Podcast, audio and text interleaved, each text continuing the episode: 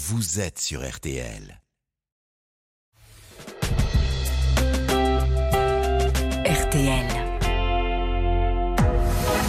22h, minuit 30. Parlons-nous. Caroline Dublanche sur RTL. Bonsoir Caroline Dublanche, heureuse de vous retrouver pour une soirée qui, je l'espère, sera riche en échanges, en émotions, en sourires aussi, grâce à vous et vos témoignages qui nous font réfléchir et qui nous enrichissent. De 22h à minuit et demi, l'antenne de RTL est à vous. Au 09 69 39 10 11 où Paul et Violaine vont vous accueillir chaleureusement. Marc Bisset est quant à lui concentré derrière sa console. Il me fait signe qu'on n'attend plus que vous et vos appels au 09 69 39 10 11. C'est le standard de Parlons-nous et c'est un numéro de téléphone non surtaxé. Nous comptons aussi sur vos réactions par SMS au 64 900 code RTL, 35 centimes par message. Ainsi que vos commentaires que vous nous laissez sur la page Facebook RTL-Parlons-nous et que Paul va relayer tout au long de ces 2h30 de direct que nous allons passer ensemble. Bonsoir Frédéric. Bonsoir Caroline. Et bienvenue. Ça va le son ou vous m'entendez bien ? Moi je vous entends bien. Bon, c'est parfait alors. Alors, vous voulez me parler, je crois, de votre meilleur ami. Oui. Voilà. Donc, j'ai rencontré une fille, et cela fait 18 ans. Oui. Et à l'époque, elle était séparée de son copain. Et, vous aviez quel âge à l'époque, tous les deux ? Moi, j'ai rencontré en 2003. Ça ne me renseigne pas trop, ça. Non, moi, j'ai été dans les 25 ans. 25 ans, d'accord. D'accord. Donc, de cette liaison qu'elle a eue avec son copain, donc, il y a eu un enfant. Mm-hmm. Et donc, cet enfant, moi, je l'avais reconnu. Et pour X raisons, j'ai perdu le droit de la reconnaissance. Ah, mais c'est pas banal, ça. Vous avez reconnu l'enfant de votre meilleur ami. Oui. Mais c'était pas votre petite amie. Non. C'était ma meilleure amie. D'accord. Donc pendant 18 ans, elle m'a toujours dit qu'elle voulait pas s'en remettre avec le papa de son enfant. Parce qu'elle avait été malheureuse pendant son adolescence. Mmh. Et au moment où son enfant est né, le papa de l'enfant lui a dit qu'il ne souhaitait pas reconnaître l'enfant. Donc moi, je l'ai reconnu par mesure de sécurité. Cette reconnaissance a été passée par une décision de justice. Oui, forcément. Mais c'est pas banal, ça. Ouais. Et pendant 18 ans, donc, elle m'a dit qu'elle ne voulait plus se remettre avec quelqu'un, qu'elle en avait un peu marre des hommes, parce qu'ils la prenaient tous ils n'étaient pas là pour elle. En même temps, elle vous disait ça à vous, qui reconnaissez l'enfant, qui était là. Bon. Oui, voilà. Et donc voilà, et il y a 3 semaines... j'ai appris qu'elle avait repris contact avec le papa de son enfant. D'accord. J'étais pas content, puisque, moi, j'ai appris que la semaine dernière, qu'elle s'est terminée avec. Ah, d'accord, ils sont ensemble. Oui. 18 ans plus tard, donc l'enfant, il a 18 ans. Il a 23 ans, l'enfant, maintenant. D'accord, 23. D'accord. Et j'ai été un peu choqué de l'apprendre comme ça, par intermédiaire. Et la semaine dernière, c'est elle qui me l'a dit, qu'elle s'est terminée, qu'elle avait repris contact avec le papa de son enfant. D'accord. De son enfant. Donc d'un côté, j'ai dit que pour son enfant, c'était un peu normal. Mais sa réaction, elle, j'ai pas très bien compris pourquoi elle se remettait, pourquoi elle s'était remise avec, puisque moi, elle m'avait toujours dit qu'elle voulait plus s'en remettre avec. Oui, mais on change, hein, vous savez. Ben oui, voilà. Vous vous rendez compte, il y a 18 ans qui sont écoulés. Mais ça, donc, ça vous a fait un pincement au cœur? Vous êtes amoureux d'elle?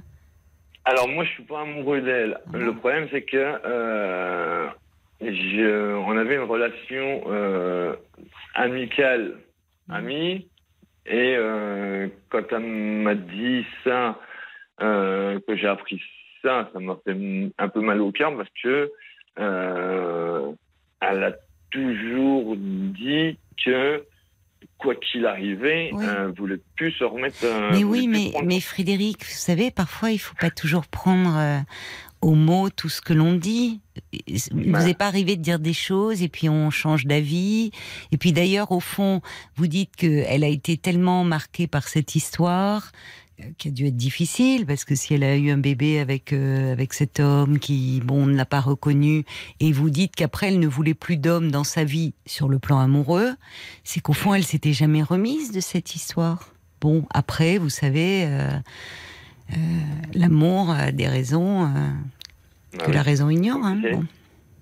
Et donc, le problème que j'ai, c'est que donc elle me considère toujours comme son meilleur ami. Oui. Mais moi, par rapport à elle, j'ai la pression, j'ai le sentiment d'avoir été trahi, et je sais plus comment adapter mon comportement vis-à-vis de elle. Mais pourquoi trahi ? Ben, parce qu'elle a toujours dit, moi... Non, mais j'ai compris, hein, Frédéric. Hein, j'ai compris, mais vous vous fixez un peu là-dessus. Oui. Elle a toujours dit, mais enfin, il s'est écoulé... entre le moment où vous avez reconnu son enfant, et il a 23 ans, l'enfant, aujourd'hui. Oui, oui. Mais en fait, ce qui m'interroge, c'est que... Bon, à vous écouter parler, j'ai l'impression que cette fille, mais qui est maintenant une femme, tient une place dans votre vie plus importante que... Enfin, l'amitié, c'est important, mais ça va au-delà pour que vous réagissiez comme ça. Non, parce que je sais... c'est que je sais comment elle est...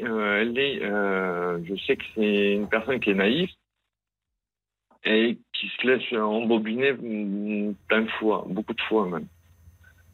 Et ce qui me dérange, c'est que elle n'a pas été franc avec moi en me disant... Oui, mais on peut comprendre, oui, c'est-à-dire que vous l'avez appris, enfin, elle vous l'a dit quand même, elle a fini par vous le dire, qu'ils s'étaient remis ensemble. Vous l'avez appris ces jours-ci ? Oui. Oui, et ça fait combien de temps qu'ils sont ensemble ? Vous le savez ? Et elle me l'a dit que... Est-ce que vous le savez ? Depuis, j'ai pas entendu en fait. Il y a une petite coupure. Oui, vous voyez, c'est pas... Et moi, je l'ai su que... Mais oui, mais enfin... La semaine dernière... Et, oui, mais vous vous rendez compte, ça fait pas 3 ans qu'ils sont ensemble, ça fait 3 semaines. Bon, enfin... Non, mais être ami... Enfin, c'est... Vous dites tout à cette amie. Enfin, il y a peut-être... Ah oui, oui, moi, elle a toujours été là pour moi, comme moi, j'ai toujours été là pour elle. Oui. On s'est toujours tout dit. C'est bien. On a toujours été complices. Et c'est le coup que moi, je sais plus comment réagir par rapport à cette situation-là. Parce que j'ai l'impression qu'elle m'a menti, alors que... Mais enfin, non, là, je trouve qu'il y a quelque chose d'un peu excessif dans votre façon à vous de réagir. Comme si, vous parlez d'ailleurs de trahison, comme si elle vous avait infligé une blessure. De votre côté, vous êtes en couple, vous ? Non, moi, je suis... Non, vous n'avez jamais eu de vie amoureuse ? Si, mais ça n'a jamais tenu. Ouais. Mais en fait, votre meilleure amie pourrait rester votre meilleure amie. C'est pas parce qu'elle est en couple aujourd'hui, enfin qu'elle réessaie quelque chose avec cet homme, que ça remet en question votre place d'ami, à moins qu'au fond, si peut-être vous avez peut-être encore du mal à vous l'avouer, mais qu'au fond elle représente bien plus qu'une amie. C'est parfois on ne le sait pas, c'est quand on apprend que celui ou celle qu'on considère comme notre ami est en couple, qu'on peut ressentir un pincement au cœur ou se sentir blessé, que là on découvre qu'en fait nos sentiments, ils ont évolué. Peut-être qu'ils ont évolué de votre côté. Bah, peut-être, mais c'est pas plus de sentiments, c'est que j'ai peur. J'ai peur d'être un jour d'être obligé de la ramasser à la petite cuillère. Parce que je sais que... Oui, mais les amis, ça sert à ça aussi. Hein.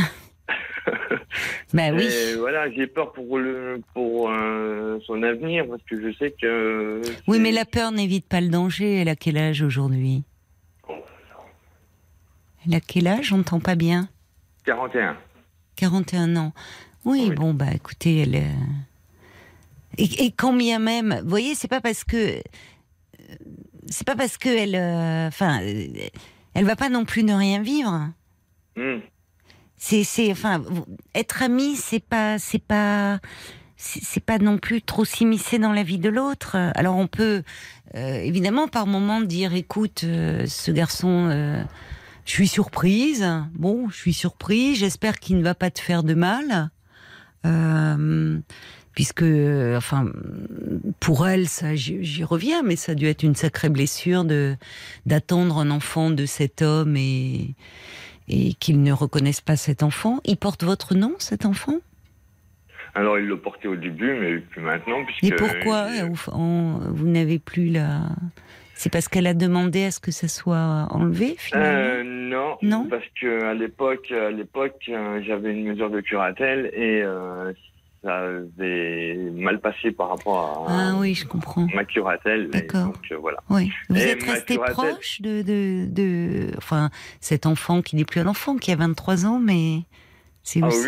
Oui, on est resté proche. Hein. Jusqu'à ce qu'il prenne... Bon, après, il y a eu ça a évolué dans son parcours, donc on a perdu contact. Mais je comprends votre inquiétude. Je comprends votre inquiétude. Vous dites, bon, elle est peut-être un peu fragile, un peu influençable. Mais en même temps, au fond, et c'est peut-être d'ailleurs pour cela qu'elle ne vous l'a pas dit immédiatement, c'est qu'elle sait ce que vous pensez et que peut-être elle craignait un peu votre réaction, vous ne pensez pas ? Oui. C'est peut-être pour ça, au fond. Elle sait que... vous désapprouvez au fond, voilà. Mais donc, après, c'est son histoire, hein. Oui, bah oui. Vous voyez. Donc hier, on a eu une petite discussion. Je lui ai dit ce que je pensais. Bon, elle a bien pris puisque. Elle a dit que c'était tout à fait normal. Donc elle a reconnu que elle m'avait pas dit tout de suite. Oui. Donc elle a reconnu que j'avais été pris sur le fait, mais que d'un côté elle comprenait mon inquiétude par rapport à cette situation. Mais moi depuis ce matin, je me posais la question du rôle de l'amitié. Moi, mon rôle de meilleur ami, comment je devais l'interpréter ? Oui. Est-ce que je dois... C'est ça qui me posait question. Un meilleur ami, c'est... Vous avez partagé plein de choses ensemble, vous avez été là à des moments très difficiles pour elle, elle sait qu'elle peut compter sur vous. La réciproque est vraie d'ailleurs, elle est là pour vous aussi, c'est quelqu'un sur qui vous pouvez compter, il y a une réciprocité ? Alors, il y en avait jusqu'à où pendant 18 ans et il y a 2 ans, depuis 2 ans, non. Donc je suis là pour elle, mais bon, ben, j'ai... Oui. Ah oui, d'accord, elle est... Oui. Depuis 2 ans, elle est un peu plus distante avec vous ? Oui. Oui, mais quand elle a besoin de moi, elle sait que je suis toujours là. C'est peut-être ça aussi qui vous froisse un peu, qui vous peine. Oui, voilà. Oui. Vous lui en avez parlé de ça ? Vous lui avez dit ? Et comment elle a réagi ? Ben, elle n'a rien dit. Elle n'a rien dit. Non. Non, mais elle aurait pu reconnaître que peut-être qu'elle était moins disponible, que... Elle n'a rien dit. Non, elle n'a pas... Non. Bon. Mais vous, au vu de ce que vous me dites, au-delà du fait qu'elle est renouée avec le père de son enfant, peut-être que c'est aussi ça qui vous blesse un peu. C'est que vous avez toujours été là pour elle et que depuis 2 ans, vous trouvez que, au fond, elle vient vers vous quand elle a besoin, mais en revanche, vous trouvez qu'elle n'est pas vraiment là quand vous en auriez besoin. Oui, voilà. Donc, après, vous savez, l'amitié, ça évolue aussi, hein, c'est comme l'amour. Donc, si vraiment à un moment vous êtes un peu froissé, un peu fâché, vous pouvez aussi un peu vous éloigner. Après lui avoir dit, en disant, ou soit vous lui dites cela et elle va faire en sorte de changer dans son comportement. Si elle change pas, bon, vous pouvez un peu vous éloigner. Vous avez d'autres amis ? Oui. Moi, je suis pas tout seul. Oui, c'est important. Oui, mais bon, voilà. Elle vous déçoit un peu, en fait. Bah, elle me déçoit, oui, parce que après, je sais que bon, son enfant, il a besoin des 2 parents. Ça, j'ai toujours, j'ai jamais dit. Oui, enfin, s'il n'a pas été là pendant 18 ans. Oui, voilà. Donc, enfin, je sais pas, il était peut-être là d'ailleurs. Ils sont peut-être séparés. Il était là pour. Non. Il a jamais. Non. Moi, pendant 18 ans où on était il n'était pas présent. Enfin, non, il n'était pas présent. Non, mais ça, vous voyez, je trouve que ça c'est un terrain un peu difficile parce que elle pourrait vous reprocher, Frédéric, de dire, écoute ça. En fait, comment ? Elle pourrait vous dire que ça ne vous regarde pas. Ouais. Et quand bien même vous avez des raisons. Légitime d'inquiétude et de pas trop aimer au fond cet homme parce que vous savez qu'il lui a fait du mal. Mais en même temps, alors un bon ami, ça peut dire justement un bon ami, on peut. Il s'agit pas toujours de brosser dans le sens du poil. Être un ami, c'est aussi dire parfois des choses parce qu'on est dans une sincérité dans les relations, de dire écoute là je trouve que y a un truc qui va pas ou mais après vous pouvez pas l'empêcher parce que de toute façon si vous cherchez elle va à un moment elle va s'éloigner de vous. Oui, bah oui. Donc vous lui avez dit ce que vous en pensiez, elle le sait. C'est la raison, certainement, pour laquelle elle ne vous l'a pas dit tout de suite, mais enfin, elle vous l'a dit quand même assez rapidement. Maintenant, moi, ce que j'entends, c'est que depuis 2 ans, vous trouvez que peut-être qu'elle vous déçoit un peu parce qu'elle est moins là pour vous. C'est plus là-dessus, au fond, peut-être qu'il faudrait lui parler. Et dire, écoute... quand il y a un problème, bon, je suis toujours là, mais la réciproque est pas vraie, donc c'est pas très sympa. Vous voyez, c'est peut-être là-dessus que vous pourriez lui dire quelque chose. Mais si vous lui dites que bon, cet homme, de toute façon, ça l'empêchera pas de revenir vers lui. Hein. Ah, j'ai même dit non, j'étais content aussi un peu qu'elle reprenne, comme j'ai dit, pour son enfant. Oui, enfin l'enfant. Ouais. Voilà. Je pense pas qu'elle reprenne que pour l'enfant, hein, entre nous, mais bon, l'enfant il a 23 ans. Hein.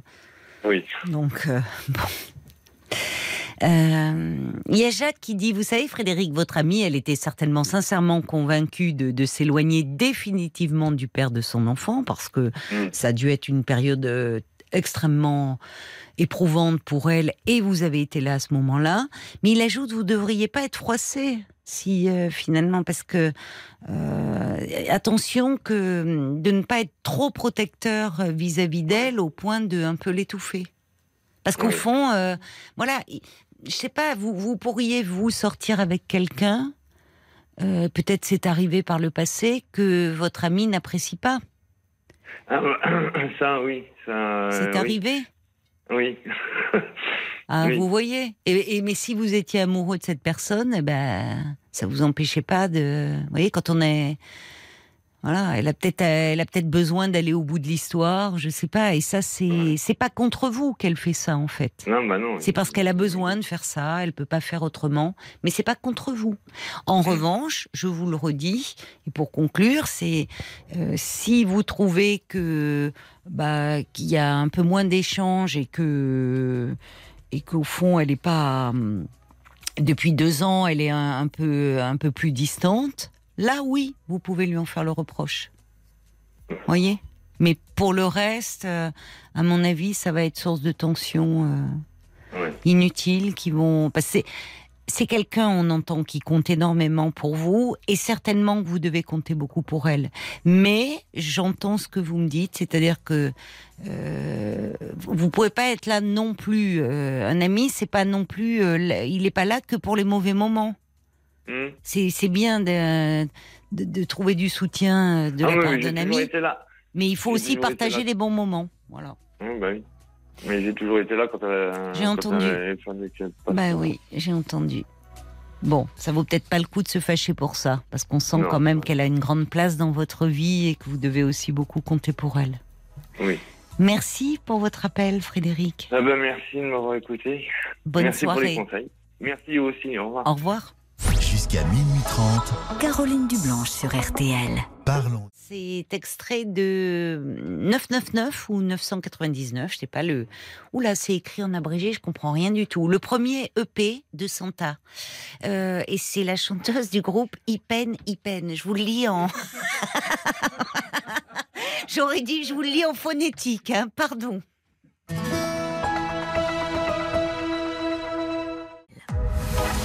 Jusqu'à minuit 30, parlons-nous. Caroline Dublanche sur RTL. Allez, petit rectificatif. On me dit que le groupe dans lequel jouait Santa, ça s'appellerait plutôt Ifen Ifen. Bonsoir Nicole. Bonsoir. Bonsoir et bienvenue. Oui. Alors... mon souci de la journée, enfin du moment, c'est que j'ai un mari en EHPAD. C'est une vieille histoire, ça fait maintenant près de 3 ans qu'il est en EHPAD. Oui. Je l'ai placé parce que moi j'ai un mélanome, donc il faut que je me fasse soigner. Ah oui. Et j'ai dû le placer pour ça. Et la nouveauté, c'est que la maladie évolue. J'ai du mal à accepter ça d'ailleurs. Chez vous ou chez lui ? Ah non, chez moi c'est plutôt stable. Bon, j'ai un traitement par immunothérapie. D'accord, oui. Mais c'est mon mari là qui me préoccupe, à savoir que... Mais de quelle maladie souffre-t-il ? Pardon ? De quelle maladie souffre-t-il, votre mari ? Il a un Alzheimer, il en est pas pour ça. Oui. D'accord, je comprends. Et ça fait au moins 10 ans que la maladie est déclarée chez lui. Oui. En fait, elle a beaucoup évolué. Quand moi, j'ai été malade, ça fait 5 ans, en gros. Et ça fait maintenant 3 ans qu'il est en EHPAD. Et là, il ne marche plus.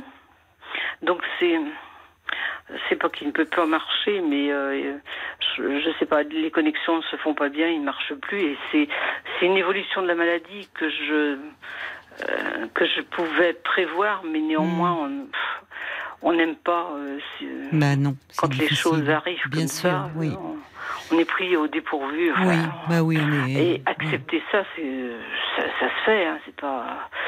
mais il faut le digérer quoi, c'est encore un choc de plus. C'est un choc de plus. Je comprends. Il pourrait marcher, mais enfin. Mais il ne veut plus. La seule chose qu'il dit, c'est ça qui me fait mal d'ailleurs. Il parle pas beaucoup, mon mari. Il a jamais parlé beaucoup, mais la seule chose qu'il dise correctement, c'est j'en ai marre, j'en ai marre, j'en ai marre. J'entends que ça. D'accord. Et ce qui fait que je vais encore le voir. Je vais, mais sincèrement, je pense que prochainement, je le verrai beaucoup moins. Et ce qui me fait mal, c'est en plus, jusqu'à il y a 15 jours, je l'ai encore pris chez moi. J'allais le chercher avec ma voiture et je l'amenais manger le dimanche midi. Tous les 15 jours, je faisais ça. Mais là, je vais pouvoir le faire. C'est toujours cette étape-là que je n'arrive pas à faire le pas là dans cette évolution de la maladie. Je l'accepte pas, je sais bien. Mais oui. Intellectuellement, je sais qu'il faut que je passe par là, mais dans la réalité, j'arrive pas à faire le pas. Mais je comprends. Hein. Il y a un hiatus entre ce que l'on sait, ce que l'on anticipe, et puis le fait de devoir l'accepter émotionnellement. Hein. Oui. Vous en avez parlé avec l'équipe un peu j'en ai parlé, oui. Mais jusqu'à présent, la semaine dernière, on a passé plein d'examens. Je l'ai accompagné pour passer plein d'examens parce qu'on a voulu... j'arrive même pas à te parler. On a voulu écarter toutes les causes physiques qu'il pouvait avoir, à savoir une chute, il aurait pu faire une chute, et puis avoir mal ou des choses comme ça.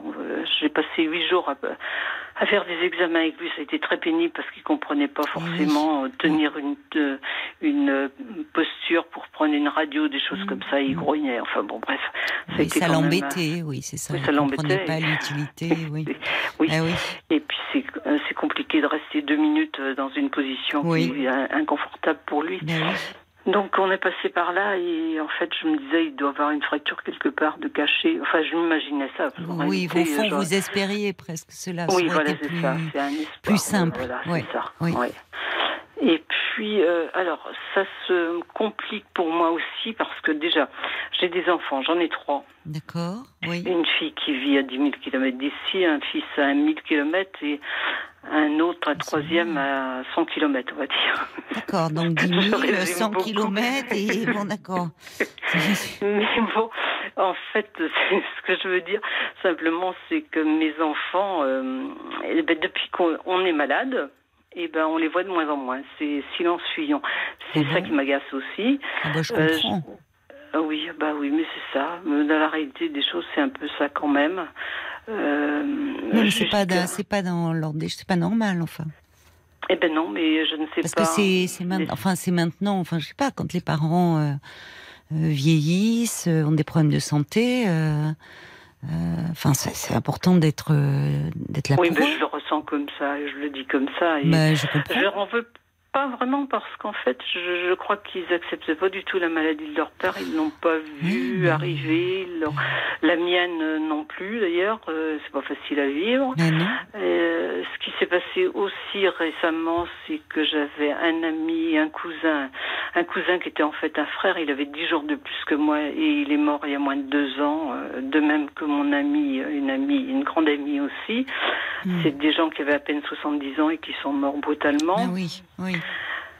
Et puis, il y a... Oui, c'est une période vraiment pénible pour vous. Là. Oui. Et puis, un rappel de mon cancer, non pas... par une tante. Il me restait une tante et elle est décédée en début d'année, là, brutalement. Il y a 1 an, elle me disait qu'elle était guérie de son cancer. Je ne sais même pas pourquoi elle me disait ça. Et puis, en fait, elle est décédée de son cancer. Donc, voilà. Je me dis, c'est bon. Il y a un moment... il y a des périodes où tout est triste et déprimant, là, en ce moment, autour de vous. C'est triste, déprimant. Je ne sais pas comment il faut dire les choses, mais... Et puis je trouve que depuis le Covid, on a chacun s'est renfermé sur soi. J'arrive plus à m'y retrouver moi dans ce monde-là. Où heureusement qu'on a des gens comme vous, Caroline, parce qu'on arrive encore à parler avec des gens qui comprennent quelque chose. Je trouve. Je vous écoute moi et je vais pas dire que ça me distrait, mais au moins ça m'arrache à. Oui. Enfin, la solitude, parce que je me considère pas comme étant seule. Moi, je suis quelqu'un qui aime bien les gens et j'ai quand même encore des gens autour de moi quand même.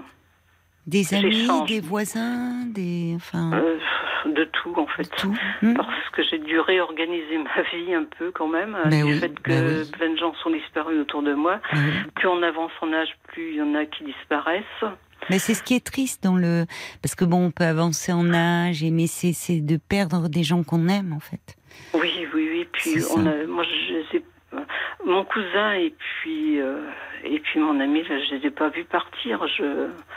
C'était brutal. Ils sont morts, ça a été brutal. Les deux pratiquement le même jour, à 2 jours d'intervalle. Ah bon ? Oui, mais bon. Oui, donc ça a été des pertes. Oui. Enfin, pour vous, c'était vraiment des très très proches, des intimes. Oui, oui. Enfin, depuis 5 ans, moi, j'avais pas du tout imaginé les choses comme ça.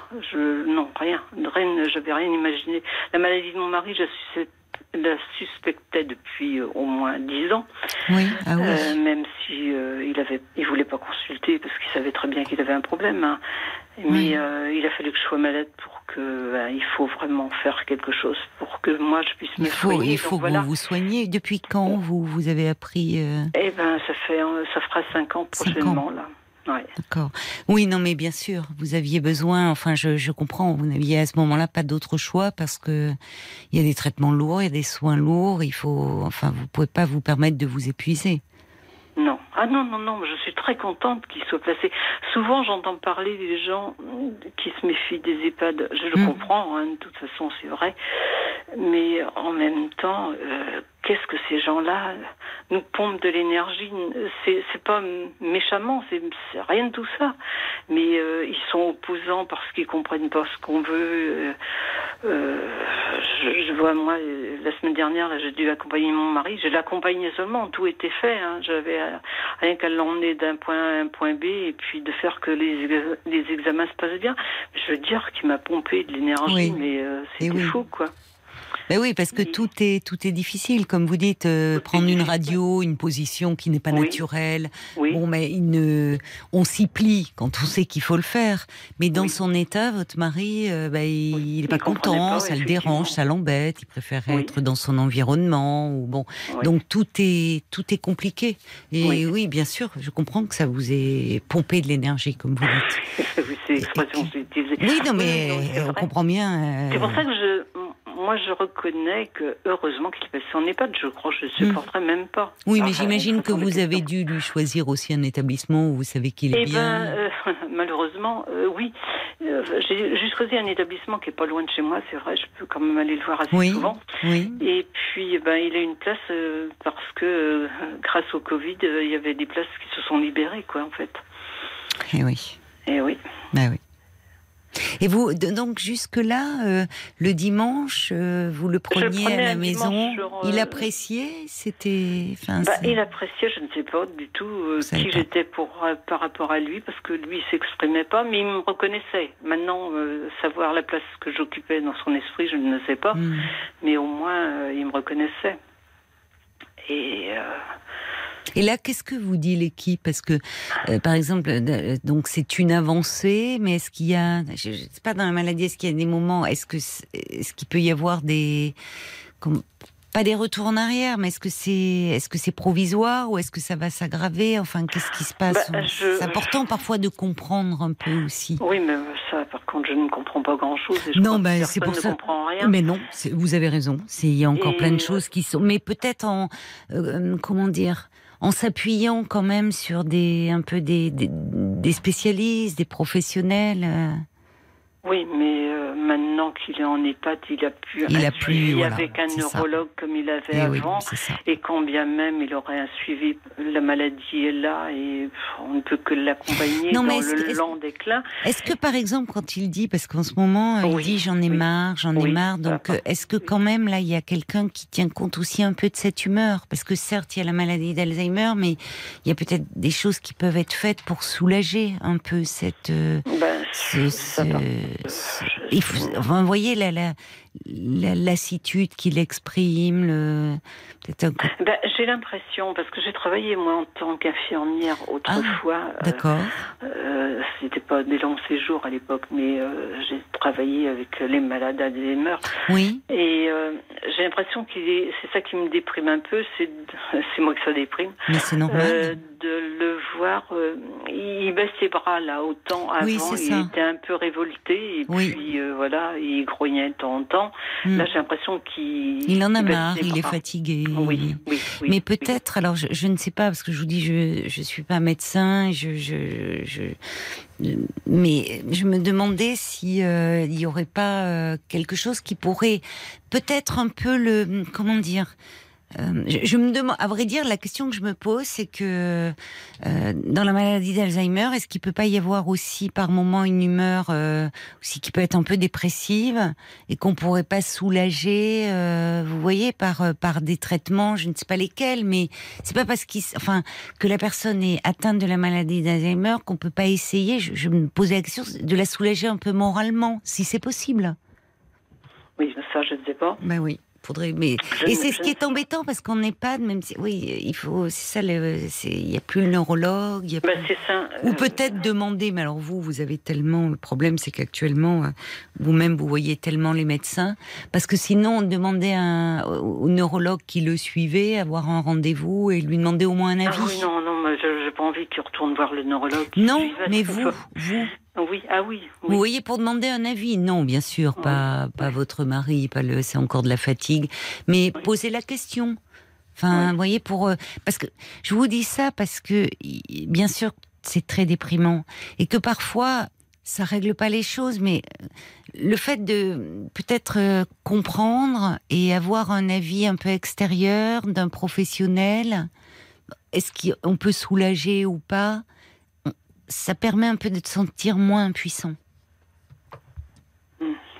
Mais... Oui. Mais bon, vous avez vous-même beaucoup de soins, beaucoup de rendez-vous, beaucoup de... Oui, je comprends. Je suis tout le temps en rendez-vous. J'ai passé la semaine dernière que des rendez-vous. Et c'est vous êtes fatiguée aussi. On changeait sans arrêt les rendez-vous parce que voilà, on faisait au plus urgent et tout ça pour rien. Je dis que j'ai perdu beaucoup d'énergie pour rien, moi, pour le coup. Et tout ça pour ça. Bref. Oui, vous avez besoin aussi, vous, de souffler. Ah oui, oui, mais reposer. Non, mais j'étais vraiment... j'ai eu 24 heures, mais alors, j'ai rien vu, quoi. Il pleut en plus, c'est très bien comme ça, parce que j'ai même pas vu qu'il pleuvait, moi, mais bon... Mais dites-moi, vos enfants, quand même, là, je reviens sur ce que vous me disiez, parce que... Ah, c'est un vrai souci pour moi, parce que je les comprends et en même temps, je ne sais plus maintenant comment faire. Je voudrais me reconnecter un peu avec eux, mais bon, j'ai l'impression que plus je veux me reconnecter, je sais pas si le mot est bien, mais en tous les cas, reprendre les liens qu'on avait avant, et mais j'ai l'impression qu'ils s'éloignent, et puis voilà, ils sont... Mais c'est pas le moment, hein. Non, ils ont quel âge, vos enfants? Mais mes enfants, ils sont grands, ils ont plus de 40 ans. Ils mais c'est ça, c'est plus des gamins, quoi. Moi, je trouve... je vous trouve d'ailleurs pleine d'indulgence et pleine... Mais je trouve que quand même... Oui. Parce que moi, je trouve qu'à un moment, je suis désolée, mais quand les parents ont été là pour nous, quand ils vieillissent, qu'ils rencontrent des problèmes de santé, c'est normal d'être là pour eux et de pouvoir être à leur côté, de les soutenir vous voyez, peut-être qu'il faudrait à un moment leur dire un peu, écoutez, c'est lourd en ce moment, c'est difficile. Votre père, la maladie évolue. Moi, je suis dans les soins et ça me ferait du bien de savoir que vous prenez des nouvelles, de vous voir, parce que, à un moment, leur père, les parents, ils sont pas immortels, quoi. C'est pas une fois qu'ils sont plus là qu'il faut réaliser. À 40 ans, on n'est plus un gamin quand même. On prend conscience du temps qui passe et que les parents ils seront pas toujours là et que ils deviennent plus fragiles, plus vulnérables et que c'est normal de prendre soin d'eux, d'être plus présent en tout cas. Oui. Mais j'ai l'impression que la maladie leur fait peur. Ah oui, mais c'est un peu facile, je trouve. De se retrancher derrière la peur. Pardonnez-moi de réagir comme cela, mais je trouve que, vous voyez, à un moment, moi, je trouve que on passe vraiment à côté de quelque chose, on perd un peu de soi-même quand on n'est pas là aussi dans les moments-là pour nos proches, pour les gens qu'on aime. Oui. Enfin, je ne sais pas. À un moment, il faut prendre... Bien sûr que la maladie fait peur, mais vous vous en passeriez bien, votre mari aussi, et dans ces moments-là, on a besoin d'affection, de soutien, enfin, même de prendre des nouvelles, d'avoir... Alors évidemment, votre fille, elle est à 10 000 kilomètres, bon, mais... celui qui est à 100 km, enfin ça, et de dire peut-être qu'à un moment il faut leur dire, il s'agit pas de leur dire là, c'est difficile en fait. Peut-être que, vous voyez, ils pratiquent un peu la politique de l'autruche. Ça vient un peu de moi aussi. Enfin, voilà que je vais prendre tous les torts. Je sais pas dire moi, que j'assume moi tout le temps. Hein, je veux dire que j'y vais quoi. Et de ce fait, ma foi, voilà, on ne plaint pas tant que ça, après tout, on n'a pas besoin. Je ne sais pas, ça vient peut-être de moi, je ne sais pas. Ils prennent des nouvelles quand même, ils vous appellent Ah, ils appellent, oui, mais je ne sais plus comment faire, je ne sais plus, j'ai tout essayé, leur dire ça va pas, donc voilà, et ils fuient encore plus loin, et j'ai l'impression que ça les déprime un peu aussi, ou complètement, je ne sais pas. Mais je ne vais pas vous dire le contraire. Oui, il y a un moment où il y a des périodes dans la vie où il y a quelque chose, évidemment, qui est un peu déprimant, qui est triste, mais je trouve que plus triste encore de se dire, au fond, qu'on n'a pas été là. Vous voyez, on peut pas vivre sa vie comme ça, un peu égoïstement, en se disant bon, enfin je sais pas. Oui. Ça... Peut-être qu'à un moment vous prenez trop sur vous en ce moment. Peut-être. Ah, je prends beaucoup, certainement. Et oui. Il ne s'agit pas de vous plaindre, mais à un moment dire, alors je ne sais pas quel, puisque vous parlez de vous rapprocher de, c'est-à-dire, ça veut dire que... c'est-à-dire que j'ai l'impression que je les ai fait fuir, mais je ne sais pas pourquoi je me suis... Ah, pourquoi mais avant la maladie, avant... Non, depuis la maladie, c'est pas... Ah, d'accord, oui, donc... Je ne sais pas pourquoi la maladie leur fait autant peur, alors qu'en fait... la maladie fait partie de la vie aussi. Mais je sais pas. La maladie fait partie de la vie. C'est un accident de parcours. Oui, et puis à un moment, enfin, on peut pas au prétexte que, enfin, c'est tout simplement avoir de comment,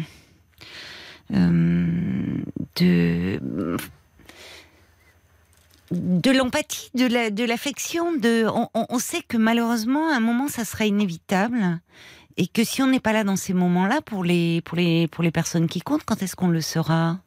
Oui, mais ce que j'avais alors mon fils qui est pas trop loin là, quand même, il a des petits enfants qui ont 7 ans et 4 ans. Donc, il vient toujours me voir accompagné d'un de ses enfants. Donc, c'est vrai qu'on ne peut pas parler. Moi, j'essaie de protéger les petits enfants. J'essaie de protéger tout le monde. Si on peut parler aux enfants, oui, mais ça ne va pas. C'est ça qui ne va pas. Voilà, ça ne va pas. Parce que actuellement, c'est là où aussi. Et il y a le fait, on est dans une période un peu compliquée. Je trouve que le Covid n'a rien arrangé. On est dans une société où que je ne comprends plus tellement. Maintenant, on est sur un ordinateur, sur un tas de réseaux. Un tas de choses. Moi, je suis pas de ce monde-là, heureusement, mais je trouve qu'on ne communique plus bien. C'est ma façon de voir les choses. Actuellement, personne ne communique avec personne. Oui, alors, mais c'est vrai. Je vais pas vous dire le contraire, mais dans la, enfin, le problème là, c'est au sein de votre famille. Oui, ça c'est bien. Mais ils ont changé de travail en même temps. En fait, non, mais vous leur trouvez des tas d'excuses. Je suis désolée, mais pour moi, ça n'est pas. Moi, je trouve que ça n'est pas. Il y a un moment, il y a des priorités. Oui, non, mais pour moi, enfin, moi je vous le dis comme je pense. Je trouve qu'il y a à un moment, c'est aussi, c'est une question d'humanité. Vous voyez, c'est pas un grand mot que je lance comme ça. C'est une question d'humanité. C'est que à un moment, il y a un devoir d'assistance. Il y a un devoir. Enfin, vous voyez, vous me dites. Alors après, vous pourriez être parce qu'il y a quelqu'un qui m'envoie un message en disant les parents sont pas toujours là pour leurs enfants. Oui. Bon, il y a des parents, évidemment, qui sont maltraitants, qui ont été violents. On parle pas de ce contexte-là. Vous me dites que c'est depuis la maladie, en fait, que vous sentez une distance qui s'installe. Ce qui a l'air de signifier qu'auparavant, vous n'étiez pas en mauvais terme avec vos enfants. Pas du tout. Il n'y a pas... Voilà. Bon. Donc, à un moment... ils n'ont pas 20 ans. À 40 ans, on sait que ça fait partie des épreuves de la vie, que oui, les parents vieillissent, qu'à un moment, ils vont être confrontés à la maladie, et qu'il y a un devoir, on ne le fait même pas dans cet ordre-là, mais d'être là pour eux, d'être un soutien pour eux. On ne peut pas vivre sa vie comme des satellites isolés, chacun dans sa petite vie égoïste, sans se soucier des autres. Et en premier lieu, de ceux qui nous sont le plus proches. Enfin, qu'est-ce que ça veut dire ? Vous voyez, parce qu'on peut discourir sur l'état de la société, mais enfin déjà au sein de la famille. Et je trouve que là, peut-être, j'entends dans ce que vous me dites que vous restez comme le socle, peut-être parce que vous avez été un pilier et que vous... Le problème, c'est que vous avez perdu 2 points d'appui très importants pour vous. Ce cousin dont vous étiez très proche et cet ami, et à qui vous pouviez vous ouvrir, qui était là pour vous. Le problème, c'est qu'ils ne sont plus là. Vos enfants n'en sont pas responsables, évidemment, pas plus qu'ils ne sont responsables de votre maladie ou de celle qui touche leur père. Mais en revanche, c'est quand les gens sont présents, c'est quand ils sont vivants qu'ils ont besoin de soutien et d'affection. C'est pas d'aller pleurer après vous voyez, une fois qu'ils sont plus là en fait. C'est et peut-être qu'au fond, quand vous dites je comprends, il y a le petit enfant, vous voulez pas trop parler de la maladie, mais enfin, c'est pas honteux non plus. C'est-à-dire que même un petit enfant de 7 ans peut dire et lui aussi c'est son c'est ses grands-parents, c'est bon, évidemment on choisit les mots, mais que son papy est malade, que il s'agit pas de les protéger de tout non plus, parce que comme vous dites, ça fait partie aussi de la vie. Alors, il a changé de métier, oui, d'accord, il a changé de métier, il y a aussi un moment du temps qu'on dégage pour ses proches. Je sais pas comment le dire autrement. Oui, mais bien sûr, oui. Enfin, voilà, Et oui, mais il faut arriver à leur parler, voyez-vous, me parlez en fait, je sais pas comment dire... Vous pouvez dire qu'à un moment, vous leur demandez pas du soutien matériel, vous demandez du réconfort, peut-être un peu plus d'attention. Et simplement en disant, comme vous me le dites à moi, en ce moment, c'est difficile. Là aussi, vous allez... ça fait 10 ans que votre mari est dans cette maladie, ça fait 5 ans que vous battez avec votre cancer. C'est une étape dans la maladie de votre mari qui est très déprimante et qui effectivement renvoie à ce processus lent, inexorable, et que vous allez aussi à un moment l'intégrer petit à petit, l'accepter comme vous l'avez fait par le passé. Mais simplement, il y a des moments où on a besoin que les liens se resserrent et ressentir un peu de tendresse et de chaleur et d'affection autour de soi. Et c'est pas comment dire, enfin c'est pas honteux de demander cela. Vos enfants, ils sont plus des petits enfants. Voyez, c'est pas à vous de tenir le rôle de parent protecteur. À un moment aussi, on a cette fonction, enfin ce rôle que normalement on adopte presque naturellement auprès de ses parents. Vous les préservez peut-être un peu trop, et vous ne vous protégez pas assez vous. Sans doute, oui. Mais bon. Il y a Jacques qui dit oui, c'est vrai que la période actuelle sans mettre en évidence le fait que les enfants, comme les amoureux, les amis, ne sont plus là que pour les bons moments. Une petite piqûre de rappel serait bienvenue quand même. Moi, je suis d'accord avec le côté piqûre de rappel. Il y a quelqu'un qui dit oui, c'est vrai que la séparation, la maladie, le chômage, ça isole des autres qui ont peur, comme s'ils avaient peur que ça s'attrape. Mais le vide peut se faire au moment où on a le plus besoin de soutien.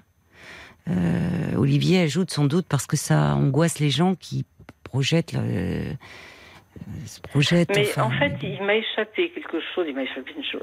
La situation... C'est tendu lorsqu'il y a eu le confinement. Là, depuis, j'ai pas réussi à reprendre les liens qu'on avait avant. Pourquoi ça s'est tendu pendant le confinement ? Comment ? Pourquoi ça s'est tendu ? Quelle incidence a eu le confinement ? Il y a eu une coupure très nette. Même ma fille, qui est quand même à 10 000 km, revenir, il n'y avait plus d'avion. Enfin, je veux dire que ça a créé, ça a mis une distance. Et puis, on n'a jamais retrouvé les liens. Ma fille n'est jamais revenue des États-Unis depuis, ça fait 4 ans maintenant. Donc, oui, mais on en est sorti du confinement. Bien sûr. Oui. Mais voilà, elle ne parle plus de revenir. Mais dites-lui, enfin, voyez, il vaut mieux lui dire avant qu'il soit trop tard. Et il ne s'agit pas, vous versez pas dans le côté mélodramatique, vous dites juste, c'est important aussi d'informer. Informer, vous donnez des faits. Si vous avez peur de vous trop, de demander ou d'être débordé par vos émotions, simplement actez les choses. Par un petit mot, par un indien. Voici les dernières nouvelles. L'état de votre père, malheureusement, il franchit une étape de plus dans la maladie. C'est compliqué. Il faut déjà que j'accepte d'acter, oui, effectivement, que la maladie évolue. J'ai du mal à le faire aussi, donc... Oui, mais il faut que les enfants soient informés. Oui. Votre fille qui est aux États-Unis, qui est là, enfin, il faut qu'elle soit informée de cela. Après, elle décide c'est à elle de décider. Elle est grande. Ce qu'elle fait, ce qu'elle décide, elle vient pas. Mais au moins, elle aura été informée. Oui. Vous voyez ? Et ça, c'est important de le faire. De pas aussi tout porter toute seule. Il y a Francesca qui dit, et vous n'avez pas été là pour vos parents ? Oh, j'ai été là, mais ma mère est morte très jeune, quand j'étais relativement jeune.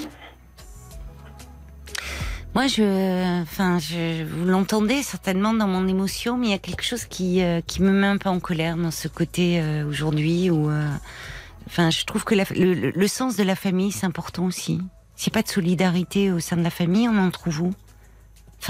Vous voyez, donc, ne prenez pas de temps sur vous, Nicole. Dites les choses, essayez de les dire déjà. Et prenez soin de vous. Je vous embrasse, je dois vous laisser. Le podcast, tout ça, parce que... Oui, volontiers, vous pourrez réécouter l'émission en podcast. Oui. Je dois vous laisser, Nicole, parce que c'est l'heure des infos. D'accord. Prenez soin de vous. D'accord. Merci. Soignez-vous bien. Au revoir. 22h, minuit 30. Parlons-nous. Caroline Dublanche sur RTN. Parlons-nous, c'est votre moment sur RTL. Après l'agitation de la journée, du temps pour vous, pour nous confier vos doutes, vos interrogations, peut-être réfléchir aux liens aussi qui vous unissent à vos proches, comme on en parlait à l'instant avant les infos avec Nicole.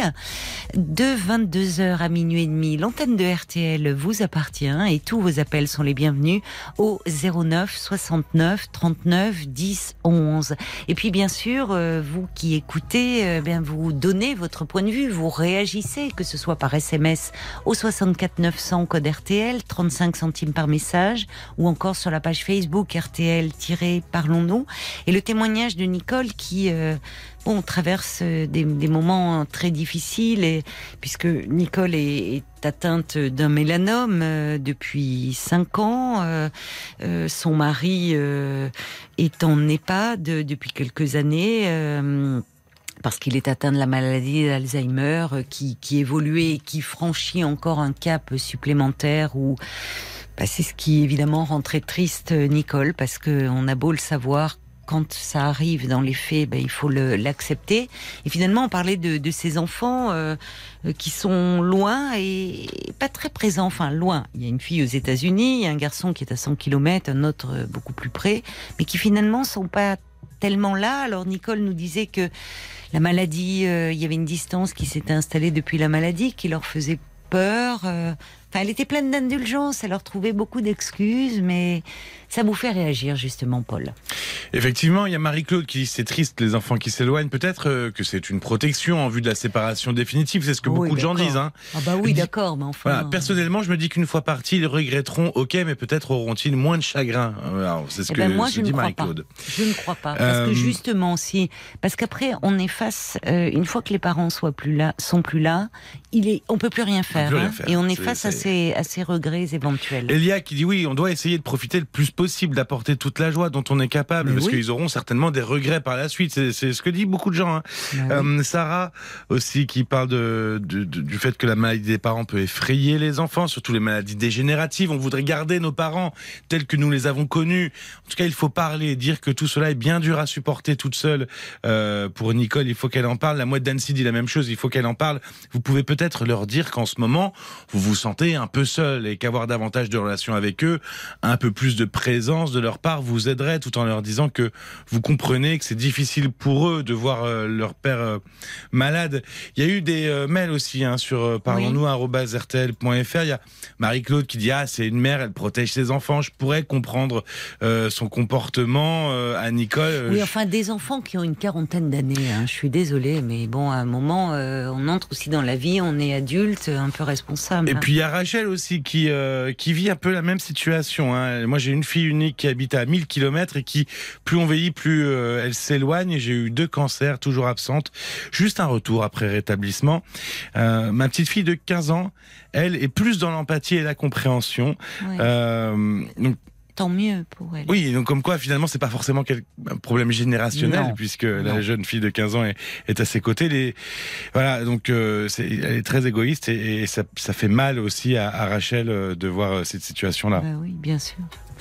Merci beaucoup pour toutes vos réactions. On va écouter un petit peu de musique à présent. 22h, minuit 30. Parlons-nous. Caroline Dublanche sur RTN. Bonsoir Cédric. Oui, bonsoir. Bonsoir et bienvenue sur RTL. Alors, il paraît, on entend vous êtes sur la route, mais Paul me dit que vous allez vous garer sur une aire d'autoroute. Et ça nous rassure parce que c'est pour ça, parce que on prendrait pas le risque de vous prendre à l'antenne comme ça. Mais Paul est en train de me dire, tiens, je vais redonner le numéro du standard pendant que vous vous garez. 09 69 39 10 11. Et en parlant d'autoroute, j'en profite pour saluer Olivier le patrouilleur, qui est un auditeur et qui patrouille pour assurer notre sécurité sur les autoroutes et qui malheureusement nous apprend ce soir que 2 de ses collègues ont été percutés aujourd'hui. On espère pour eux que ce n'est pas trop grave, mais ça veut dire faites attention aussi sur les autoroutes à tous ceux qui sont là pour notre sécurité. Ça y est, vous êtes garé, Cédric ? Ça y est. Eh ben parfait. À étendre, voilà. Eh ben vous êtes parfait. Par contre, je suis resté sur le son de la voiture, donc j'espère que ça va. Ah, je vois Marc qui fait un peu la grimace pour tout vous dire. Oui. Je sais. C'est pas possible de le prendre dans la main ? Je l'ai là, j'essaie de voir comment je peux faire. Ça a l'air d'aller, franchement. Allez, on va faire avec, Cédric, ne vous inquiétez pas. C'est bon, voilà. Donc, donc je vous appelle par rapport à ma situation. Oui. Donc je suis marié, moi, depuis presque 20 ans cette année. J'ai même 6 enfants. J'étais dans une église mormone, donc depuis que j'avais 20 ans. Je l'ai rencontré à 20 ans. Donc j'y ai cru pendant pas mal de temps. Dernièrement, depuis quelques temps, j'ai eu des doutes et puis j'y crois plus du tout. Je me suis rendu compte de pas mal de choses de ma vie. Vous croyez plus à quoi ? Parce que au niveau de l'Église, la religion, d'accord. Plus au niveau de la religion. Et du coup, je me suis disons que la religion était là pour me guider, pour me dire ce qui était bien, et ce qui n'était pas bien. C'est là où vous avez rencontré celle qui est devenue votre épouse, la mère de Nancy. Elle était membre de l'Église. Ses parents, d'accord. Ils étaient aussi. Oui. Et du coup, après, donc ça allait très très mal. J'ai eu fait des dépressions et tout ça, parce qu'il y avait d'autres problèmes à côté. Je me suis rendu compte que je suis homosexuel, je suis gay. Je pense que je l'ai toujours été. Oui. Et que la situation, du coup, est assez compliquée maintenant, parce que, oui. Voilà, j'ai toujours fait ce que les autres voulaient que je fasse dans ma vie. Eh oui, c'est ça. Étant ouais. enfant, étant jeune, et après, j'ai rencontré l'Église, donc forcément, ça m'a guidé, quoi, pendant tout ce temps-là. Oui, vous étiez sur des rails, il y avait quelque chose voilà. de rassurant, au fond, pour vous. Il y avait un cadre... ce qui vous oui. évitait de trop vous pencher sur vous-même, au fond. C'est exactement ça, oui. Oui, la religion offre un cadre comme ça, au fond, très rassurant. Mais quand est-ce que... C'est déjà là, vous avez franchi... Enfin, il y a un tournant, une évolution, parce que pouvoir oui. dire comme vous le faites et l'affirmer, finalement, que vous êtes homosexuel, ouais. c'est un... Enfin, en fait, j'imagine qu'il y a un côté libérateur pour vous aussi. Ah bah complètement. Aujourd'hui. En fait, j'ai eu une dépression l'année dernière, voilà.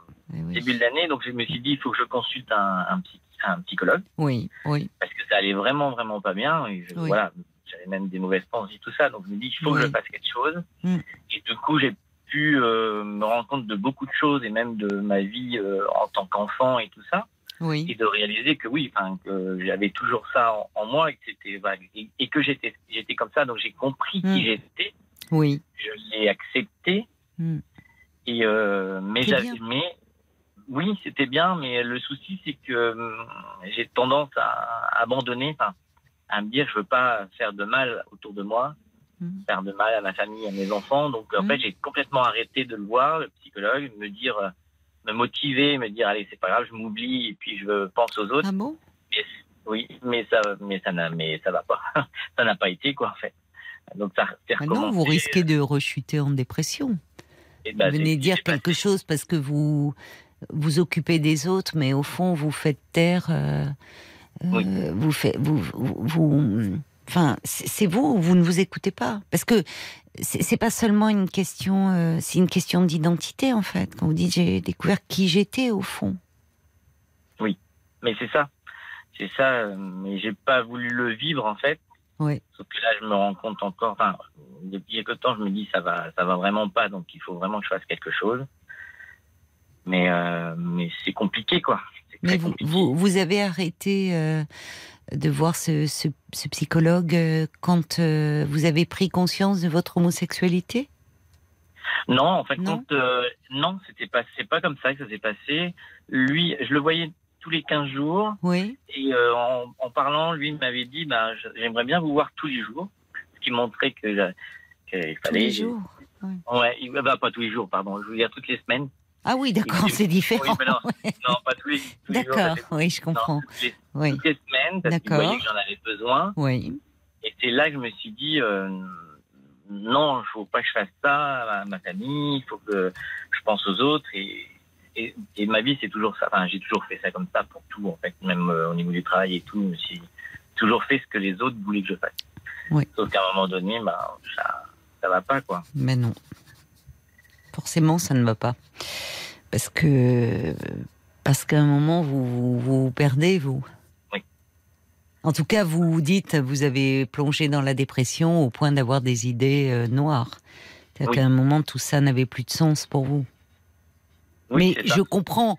Évidemment, c'est plus difficile aujourd'hui, cette prise de conscience, parce que vous êtes marié depuis 20 ans, vous avez 6 enfants, ça n'implique pas que vous. Avant, il y avait vos parents, aujourd'hui, c'est la famille que vous avez construite. C'est ça, exactement ça, oui. Mais aussi, c'est aussi votre vérité en même temps. Oui, mais c'est vrai que du coup, comme ça n'allait pas, forcément, ma femme... Enfin, ma femme le voyait aussi. Ça, d'accord, oui, oui. Donc, comme j'ai tendance à ne rien dire et à tout garder pour moi, donc pendant longtemps, je n'ai rien dit. Mais c'est vrai que bon, j'ai toujours eu des périodes comme ça dans ma vie, même quand j'avais l'Église encore. Il y avait toujours quelque chose qui n'allait pas. Donc mais l'Église, vos parents eux-mêmes étaient dans cette Église ? Non. C'est vous qui avez découvert. Oui. J'ai découvert l'Église à 20 ans, et justement, à 20 ans, j'allais pas bien, quoi. Ben voilà. Et je sais pourquoi, maintenant je sais pourquoi. Mais à l'époque, donc j'ai rencontré l'Église, donc c'est sûr que ça m'a ça a été un guide, quoi, en fin de compte. C'est ça. C'est comme vous l'aviez dit, des rails, quoi. Des rails qui m'ont guidé, qui m'empêchaient de trop réfléchir, quoi. Enfin, c'est ça. Oui, on réfléchissait pour vous. C'est ça. C'est ça. Donc là, maintenant, je me suis libéré de l'église. Enfin, voilà, j'ai rien contre, hein, mais que ma famille y est encore, mes enfants y sont encore. Mais ça, j'ai enfin réussi à me libérer, parce que même ça, il a fallu du temps avant que je dise à ma femme que je veux quitter l'église, que j'y crois plus. Il a fallu que je joue la comédie pendant longtemps, quoi, avant de le dire. Mais il y avait ça, c'est pour ça que j'avais vu un psychologue l'année dernière, parce qu'il y avait tout ça qui de vous-même, vous étiez allé parce que vous étiez mal, en fait. Oui. D'accord. Ouais. Alors, où en êtes-vous aujourd'hui ? Parce que vous me dites que votre femme s'est bien rendue compte que vous n'alliez pas bien, donc... Oui, parce que j'étais de plus en plus distant, parce que j'y arrivais plus. Enfin, c'est vraiment... Donc, on a réussi à parler ensemble la semaine dernière. Oui. Vraiment ouvertement. J'avais peur de la réaction, mais elle était très ouverte. Ah, vous lui avez parlé de... Mais je ne voulais pas tout lui dire. Je ne voulais pas tout lui dire tout de suite. Je voulais juste qu'elle comprenne que oui, j'allais pas bien, qu'il fallait que je prenne du recul, qu'il fallait que peut-être que j'aille voir un médecin, que je consulte et tout. Et elle l'a très bien compris. Et même, on a même parlé de nous deux en disant que je savais pas trop. Je voulais pas être clair en disant que je voulais me séparer et tout ça, mais du coup, les faits. Elle maintenant est dans l'optique que je vais t'aider et tout ça, mais plus dans l'optique de sauver le mariage, quoi. Et moi, c'est pas vraiment ça maintenant. Je voudrais avancer autrement, quoi. Comment ça, sauver le mariage ? Qu'est-ce qu'elle vous propose alors ? Disons que là, elle est plutôt dans le sens je vais tout faire, je vais t'aider. Elle est très attentionnée, très gentille, c'est super. Elle est très charitable. Oui, voilà. Il y a un côté aussi. Mais ça va aussi, au-delà de. Cette espèce de bienveillance, de compréhension, presque trop, parce que pour une femme, c'est difficile, en tant que femme, vous voyez. Là où est sa vérité à elle ? Parce que le côté « je vais t'aider », ça me fait penser d'ailleurs, il y a eu un film qui était très bien fait là-dessus, le titre m'échappe, il allait jusqu'à consulter... Vous savez, des prêtres qui prétendent vous convertir, les thérapies de conversion, là, qui sont une abomination, pour rester justement dans le droit chemin. Mais c'est... Oui, c'est un film, et l'actrice, je me souviens pas, elle tombe un peu amoureuse de son jardinier, qui est noir, dans une Amérique encore très raciste et autres, et on voyait toute cette bien-pensance, et ce carcan, finalement. Qui abîmait terriblement les êtres humains, en fait, dans leur vérité même. Je l'ai vécu beaucoup, alors sans qu'ils sachent quoi que ce soit, mais je l'ai beaucoup vécu, parce que l'Église dit qu'il faut faire comme ça, donc forcément. Mais ça, je me suis libéré de ça, ça va. Mais alors, votre femme, en fait, c'est-à-dire qu'elle voudrait... Qu'est-ce que... vous dites sauver le mariage. Sauver le mariage, mais comment elle l'entend, elle ? C'est-à-dire que vous renonciez à être ce que vous êtes, ou il y a une autorisation à vivre votre vie, mais de façon cachée ? Non, parce que elle le sait pas, ça. Je lui ai pas dit encore... J'ai pas dit que je voulais me séparer ou que j'étais gay. Enfin, mais qu'est-ce que vous lui avez dit alors ? Je lui ai juste dit que j'allais pas bien, qu'il fallait que je réfléchisse, que je prenne du recul, mais que même les sentiments pour elle, je savais pas. Alors j'ai pas voulu être franc. D'accord, je pensais que vous lui aviez finalement tout révélé. Non. Non. Je voulais pas être brutal, mais.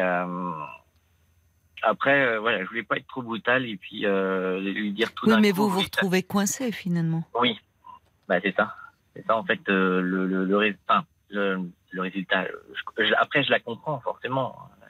C'est ça qui me fait. C'est ça qui est dur, quoi. Je comprends ce qu'elle veut. Oui, mais elle n'a pas toutes les données. Non. Pour le coup. Vous voyez, non. Je comprends mieux là du coup sa position. Elle peut penser que c'est parce que vous n'allez pas bien, que vous traversez, alors, de fait, c'est vrai, mais que vous êtes en dépression. Et du coup, sa réaction de dire, écoute, ça va aller mieux, on va faire face, elle est à vos côtés. C'est, elle n'a pas toutes les clés en main aussi pour pouvoir. Non. C'est vrai. Vous commencez à dire les choses, mais au fond en donnant pas toutes les données pour. Bon, je comprends que cela vous fasse peur, mais c'est pour ça que je pense que c'est dommage que vous ayez renoncé à cet accompagnement psychologique dont vous avez besoin. Oui, bah, de toute façon, je pense reprendre contact avec le psychologue, je pense. Apparemment, vous vous sentez bien avec lui, enfin, vous avez fait du chemin déjà. Ah oui, complètement. Mais vous avez peur des conséquences, quoi. Alors, j'ai peur des. En fait, il y a deux choses. J'ai peur des conséquences de ce qui pourrait se passer. Forcément, ça va être dur pour ma femme, pour mes enfants. Donc, j'ai peur de ce qui pourrait arriver, sachant qu'il y a l'église derrière. Donc, ça me fait peur aussi. Mais vous craignez j'ai peur quoi aussi qu'on vous rejette. Oui, bah parce que forcément, il y a beaucoup de choses qu'on dit. Je sais comment ça se passe, donc je sais qu'on raconte beaucoup de choses après. Donc. Je vais devenir un petit peu le pécheur, on va dire, en gros. Entre... Oh ben vous savez, dans toutes les religions, l'homosexualité, effectivement, n'est pas bien vue. Oui, oui, enfin, le pécheur, écoutez, oui, à un moment... Moi, il préfère, enfin, vous savez, qu'est-ce que... Il y a aussi, à un moment donné, beaucoup d'hypocrisie derrière tout ça aussi. Hein, parce que, vous voyez, il faut parfois savoir balayer devant sa porte. Hein. Oui, ça, c'est sûr. Après, c'est pas pour moi qui m'embête le plus, c'est plus pour mes enfants, en fait. Oui, mais ça, je comprends. Et ça vous honore. C'est-à-dire que les enfants, évidemment, c'est toujours très bouleversant. Oui. Pour des enfants, et c'est pas à eux de les informer en premier. Et notamment, enfin, je ne sais pas quel âge ils ont, vos enfants. Vous en avez, ça va... Entre 18 et 7 ans. Oui. C'est évidemment compliqué, et la réaction de l'autre parent va influencer grandement leur propre réaction. Et j'entends derrière, évidemment, le poids de l'Église et cette image qu'on pourrait leur envoyer, un peu diabolisée, sans mauvais jeu de mots de vous. Ouais. Il est dans le péché, mais voilà, bon. Et malheureusement, mais peut-être aussi, d'une certaine façon, vos enfants, je pense, pour les plus grands, peuvent aussi amener à développer un esprit critique, en tout cas un esprit critique, un sens critique, c'est-à-dire à se peut-être défaire aussi de tout ce poids ou de tellement de préjugés ou de carcans de pensée. Dites vous-même, à un moment, la religion a été votre salut, vous tournez vers cette église mormone parce que vous étiez... dans un mal-être, dans un questionnement, et au fond, l'Église vous a offert ce cadre qui vous rassurait, qui vous sécurisait. Mais on ne change pas ce que l'on est, profondément. Non. Et il n'empêche que vous avez construit cette famille, vous êtes heureux d'avoir vos enfants, mais aujourd'hui, vous êtes évidemment face à un choix qui est difficile, parce que vous ne voulez pas non plus tout briser, tout casser, parce que voilà, parce que vous, pour enfin vous autoriser à être vous-même. Donc c'est pour ça que c'est important d'y réfléchir, d'être accompagné, et que ce qui compte pour vos enfants, c'est aussi le lien que vous avez créé avec eux, le lien affectif, le fait peut-être justement. Là-dessus, j'ai confiance en ça. Parce que voilà, j'ai un très, enfin, voilà, j'ai un bon lien. Oui, avec mes enfants. Donc, c'est ce que je me dis. Et puis, des fois, c'est ce qu'on me dit aussi un petit peu. Parce que j'ai été voir des associations pour pouvoir parler, parce que j'avais besoin de parler et tout. Et c'est vrai que, ce qu'on me dit, des fois, les enfants comprennent plus que les adultes, ou l'acceptent plus que les adultes. Mais, oui, alors, s'ils ne sont pas trop endoctrinés. Parce que c'est pareil, sur de jeunes esprits. Vous voyez, à un moment, il y a des discours qui s'apparentent à des discours sectaires, hein, malheureusement. Mais bien sûr. Bon. Ou c'est du bourrage de crâne, ou c'est... Vous voyez, je faisais référence aux thérapies de conversion qui sont une abomination, qui sont une violence faite aux personnes homosexuelles. Mais il y a, sous couvert, justement, d'amour, de charité et autres, là, on est dans quelque chose, en fait, où, d'une intolérance et d'un rejet de ce qui... peut être différent, bon. Donc oui, souvent les enfants, je vous rejoins, peuvent comprendre beaucoup de choses concernant leurs parents et font preuve de beaucoup d'indulgence. Mais le problème, c'est le milieu dans lequel ils évoluent. Ils évoluent, la réaction de l'autre parent aussi, c'est-à-dire qu'au-delà de sa propre souffrance, parce que on l'a déjà évoqué, mais évidemment pour une femme découvrir l'homosexualité de son mari est quelque chose de difficile à vivre, d'être une épreuve. Enfin, il y a une blessure, il y a... Bon, mais là aussi, on peut pouvoir faire les choses. Il s'agit de protéger malgré tout les enfants et de ne jamais abîmer l'image du père ou de la mère. Parce que en fait, voilà. Mais ça peut aussi, peut-être, je me dis, en vous écoutant, étant donné votre parcours, à long terme, permettre aussi à certains de vos enfants de peut-être un peu sortir de ce carcan, au fond, de s'ouvrir, parce que on voit bien comment les enfants parfois, enfin, à quel point on est le produit. Les enfants sont le produit de leur milieu. Bien sûr. Il y a des enfants qui n'ont pas le choix. Ils évoluent. En fonction de ce que les parents leur inculquent. Bien sûr, c'est sûr. Donc à un moment, accéder aussi, réfléchir par soi-même, c'est faire le choix de peut-être de penser différemment. Ça c'est ce que j'espère. Enfin c'est ce que j'essaye. J'ai toujours essayé de leur enseigner ça, de s'ouvrir par rapport à l'extérieur. Ouais. Même si j'étais dans l'église, de toute façon il y a toujours quelque chose qui me gênait un petit peu. Mais c'est ce que j'espère beaucoup par rapport aux enfants. Mais pour vous, je comprends que vous ayez peur. Parce que, Et ce que j'ai peur aussi, c'est de retourner en arrière. Et ce qui m'arrive souvent, c'est-à-dire de m'abandonner et de... Ça. Et ça me fait peur aussi. C'est pour ça que je pense qu'il faut que je vois un peu... Oui, parce qu'il peut y avoir sur le moment quelque chose de plus rassurant. Bon. Allez, je fais ce que j'ai toujours fait, ce que les autres veulent de vous. Oui, c'est plus facile. Mais vous utilisez quelque chose, enfin, vous dites quelque chose de très juste. C'est-à-dire que vous abandonneriez vous. Oui, c'est ça. C'est vraiment c'est ce que j'ai compris maintenant, quoi. Mais ça me fait peur quand même. Ça. Mais je comprends parce que c'est forcément très bouleversant tout ça et c'est. Bien sûr. Mais c'est pour ça que je pense qu'il ne faut pas que vous soyez seul. Oui. Et il me paraît vraiment, comme vous avez su chercher de l'aide, trouver un accompagnement, ou justement, là, il n'y a aucun jugement, c'est vous aider à, finalement, à pouvoir... Enfin, vous écoutez, être vous-même, mais tout en, évidemment, prenant soin de ne pas faire de casse trop autour de vous. C'est-à-dire, vous voyez, il y a des choses, il y a des... concilier un peu les... Donc, ça demande encore du temps. Vous avez cette prise de conscience, est-ce qu'elle a été liée, au fond, il y a eu une rencontre, il y a quelqu'un qui a fait... Non. Vous ne vous êtes pas autorisé à vivre quelque chose ou vous viviez de façon un peu cachée? Non, j'ai pas vécu caché, j'ai juste commencé à... J'avais besoin de rencontrer, de parler. Mmh. Avec des personnes homosexuelles et tout ça, j'ai rencontré une association ou alors sur des sites comme ça pour pouvoir parler. Oui. Donc ça m'a permis de parler des outils ou d'écouter aussi, c'était pas mal.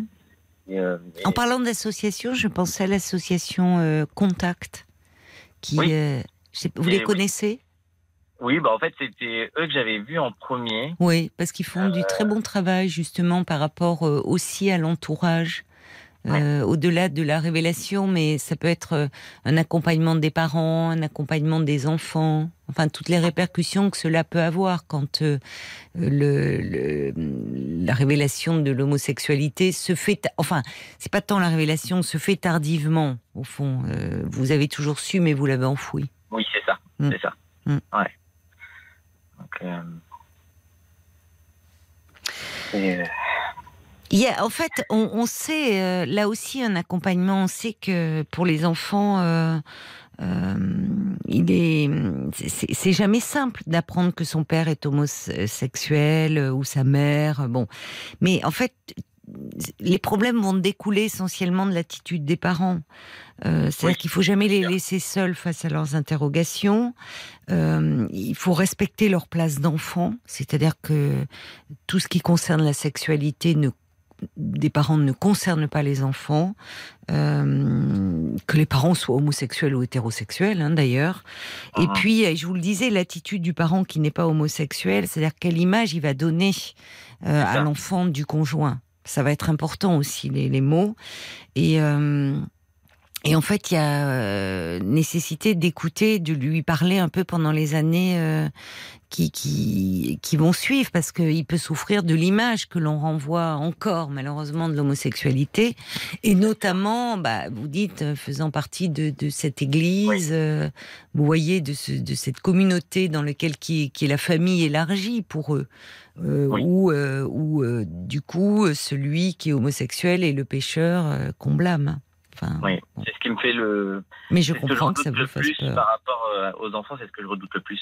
Et, parce que même là, par exemple, déjà rien que le fait que moi j'ai quitté l'église, voilà, je peux même pas leur, je peux même pas vraiment leur en parler. Ah, vous ne leur en avez pas parlé. Mais non, ils s'en rendent bien compte quand même. Bien sûr. Que vous n'allez plus. Bien sûr. Et je l'avais dit à ma femme et tout, elle m'avait dit mais non, mais ils s'en rendent compte ou.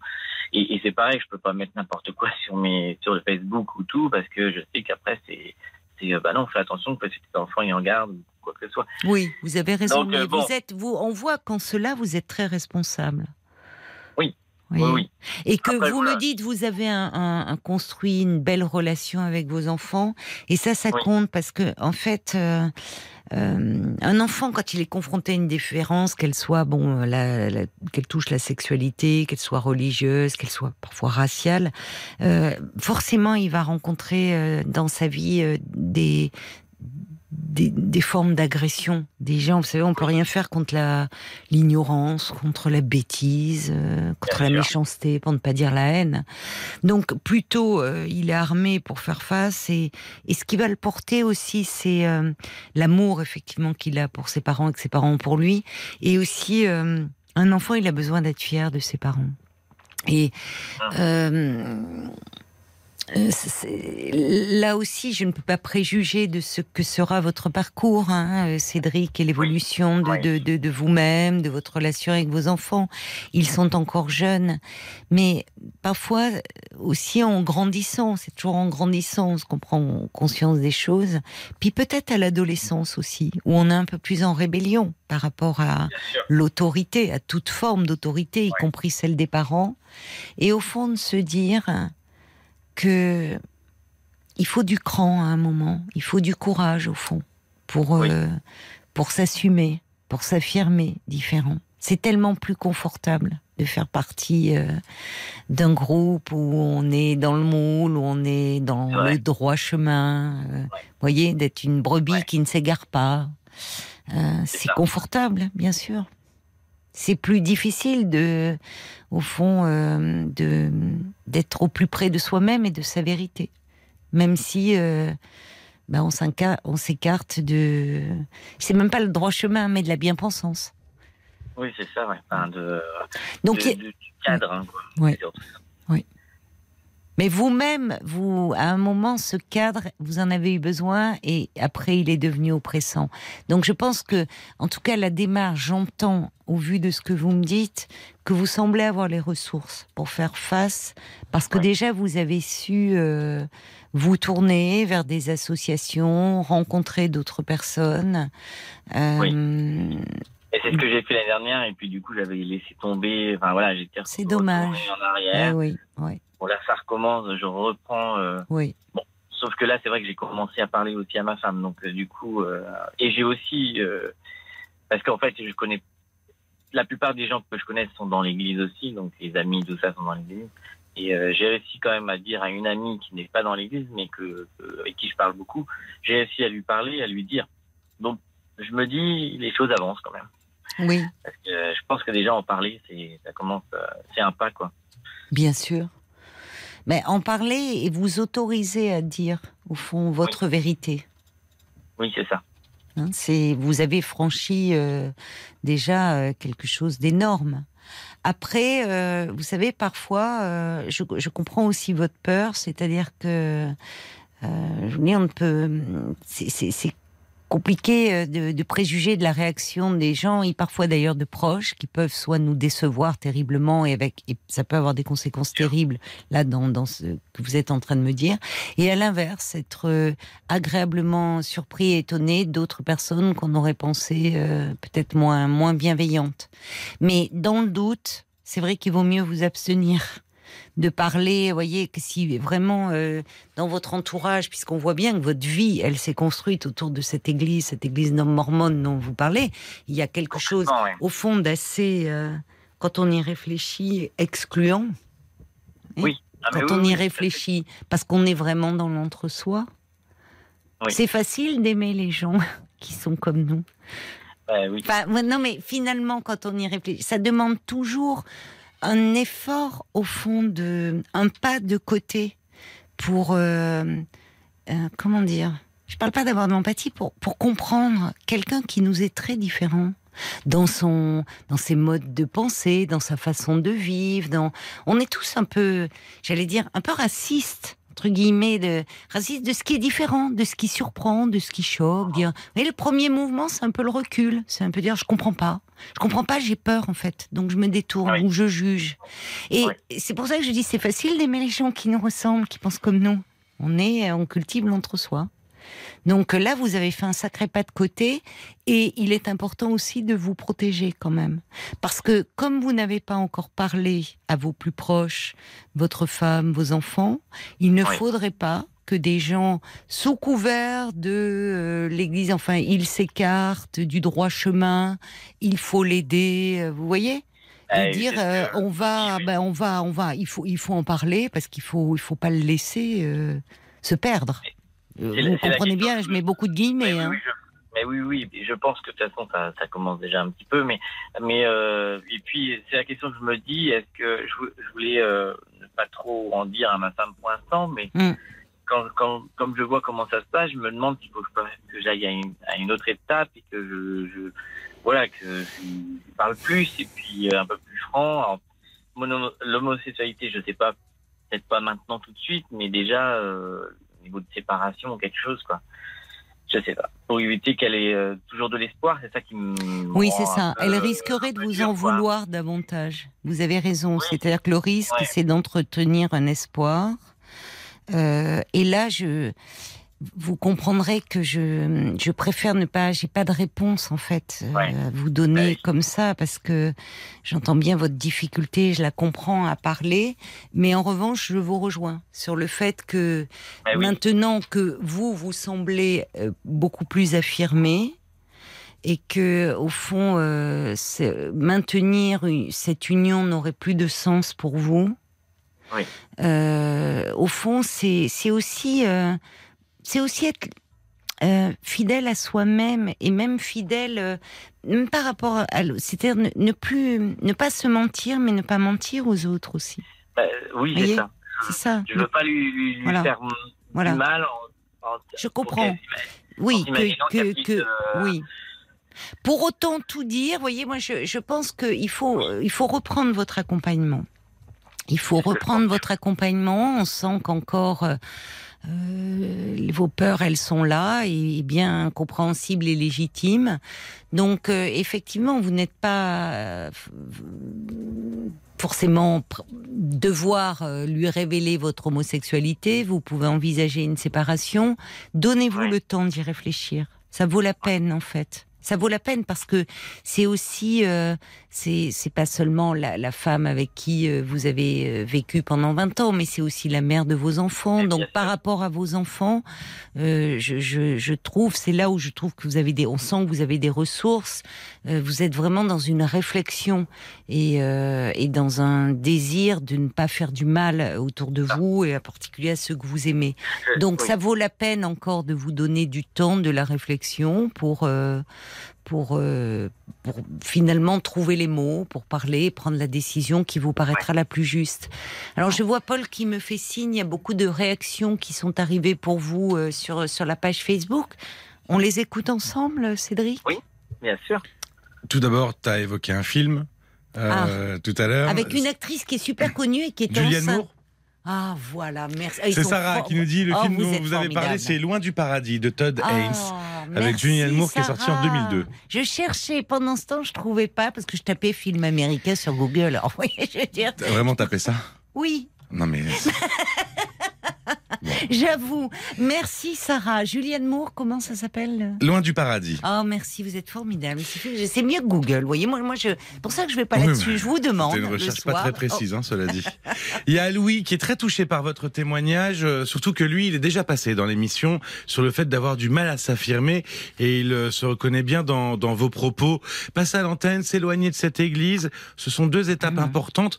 Vous n'êtes pas le seul à vivre cette vie. Bravo pour votre courage et pour cette franchise. Le coming out, c'est un acte quotidien, c'est une dureté parfois absolue, mais elle est souvent nécessaire. Est-ce que vous avez pensé d'ailleurs à un groupe de parole ? Pose Louis comme question. Enfin, je pense que c'est une bonne suggestion.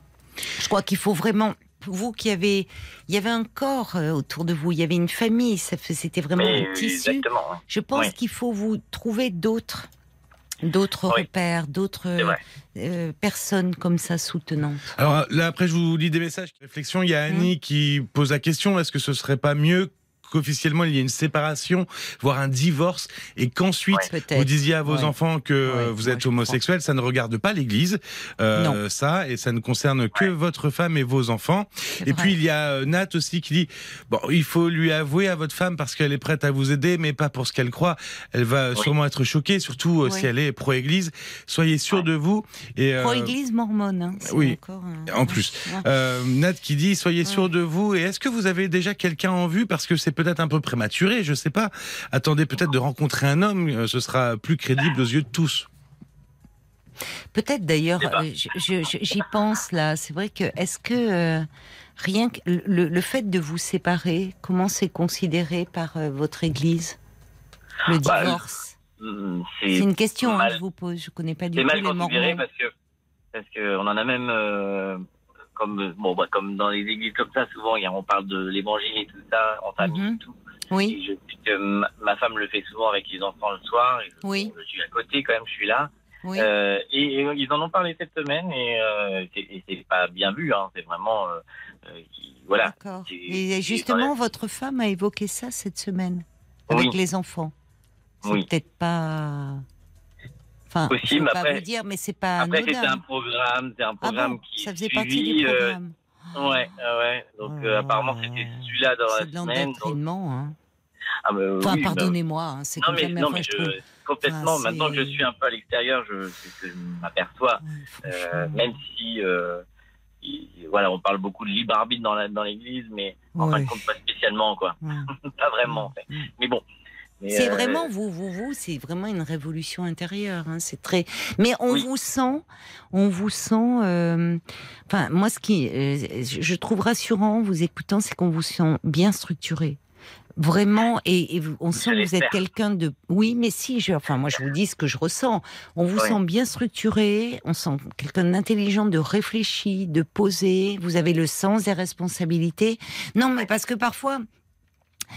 Quand on a l'impression d'être passé à côté de soi ou de sa vie, on peut vouloir, il peut y avoir quelque chose qui jaillit, qui est vouloir tout faire exploser sans tenir compte, presque sans mesurer les conséquences. Or, on sent bien que vous êtes quelqu'un de bien, enfin, qui n'a pas envie de faire du mal, qui veut simplement, au fond, il vous a fallu tout ce temps pour accepter qui vous êtes, et on voit encore à quel point aujourd'hui, même en 2023, c'est encore compliqué.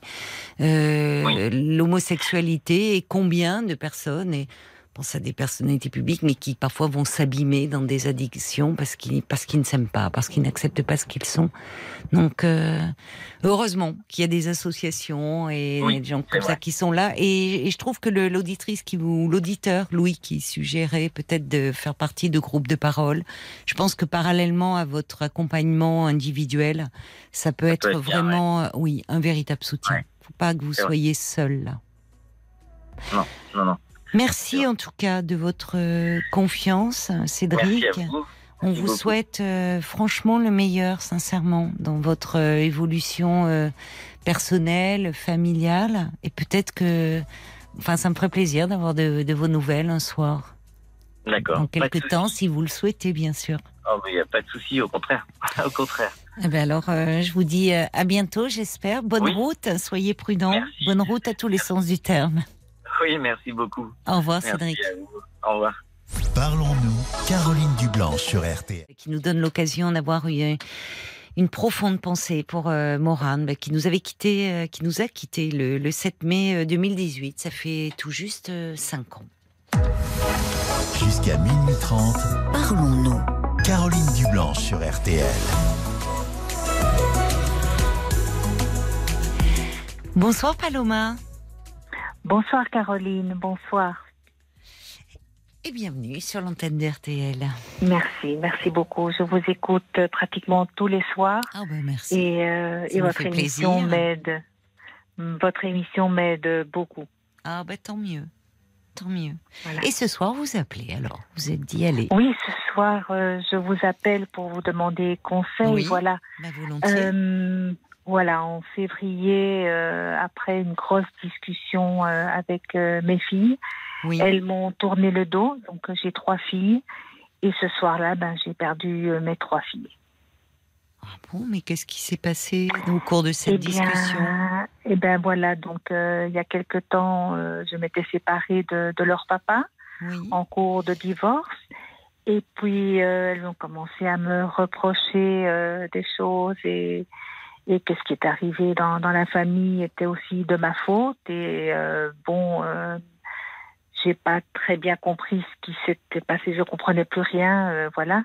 Et j'en ai beaucoup souffert pendant beaucoup de mois. Mais elles vous ont reproché votre séparation ou ce qui se passait entre vous et leur père ?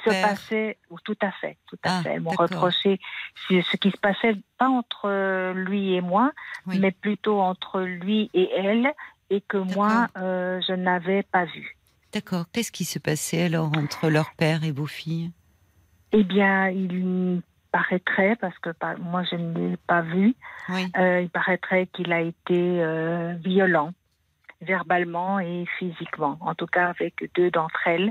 Ah bon ? Et voilà, non, moi je n'ai pas vu, il n'y avait pas une bonne ambiance à la maison avec leur papa qui m'avait été infidèle il y a quelques années. Donc je me suis cachée dans le travail, disons, et j'ai passé beaucoup d'heures au bureau et j'ai fait l'autruche, si vous voulez.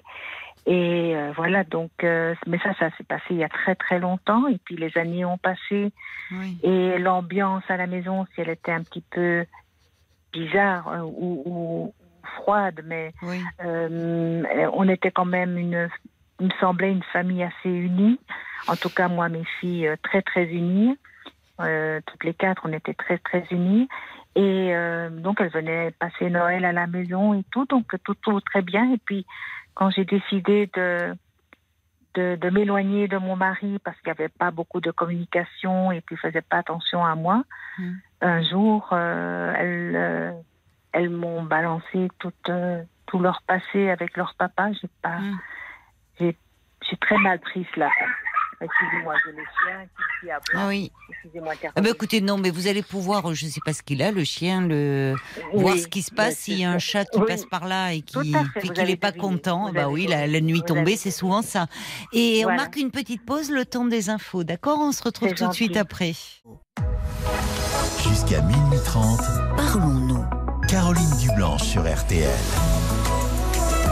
C'est la suite de Parlons-nous. Pendant une demi-heure encore, vous pouvez appeler le standard au 09 69 39 10 11 pour me parler ou peut-être pour réagir à un témoignage.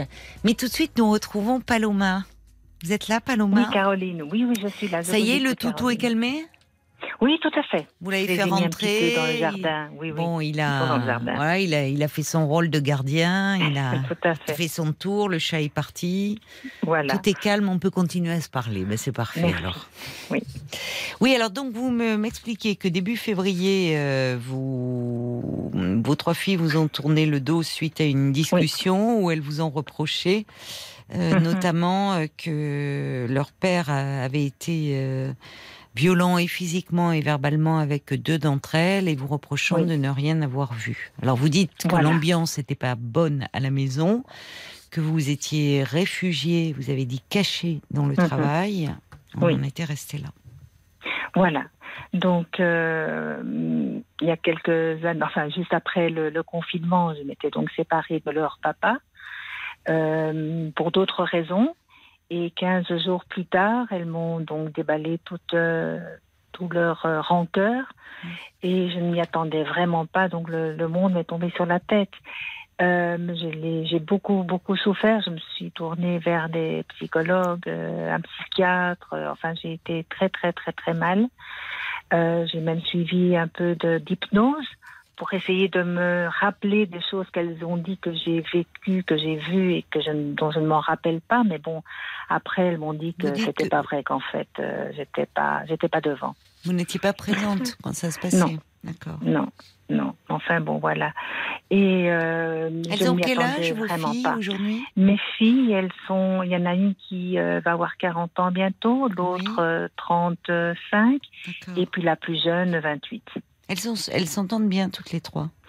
Elles s'entendent bien toutes les trois sans trop se parler. Enfin, il y en a deux qui sont à la capitale et puis la plus petite, elle habite à 2 pas de chez moi, mais elle ne parle pas. Comme si je n'étais pas là et quand elle parle de moi à d'autres personnes, mes filles m'appellent la madame et de leur père le monsieur. Voilà, c'est une situation très triste dont je souffre beaucoup parce que je les aime très fort et mais je ne sais pas comment faire. C'est pour ça que je vous demande conseil, comment pouvoir rétablir une communication avec elles. Mais vous êtes toujours avec leur père ? Oui, leur papa. Vous êtes revenus ensemble alors ? Oui. Après donc la grosse, on avait donc eu une discussion déjà à Noël. Avec mes filles, oui.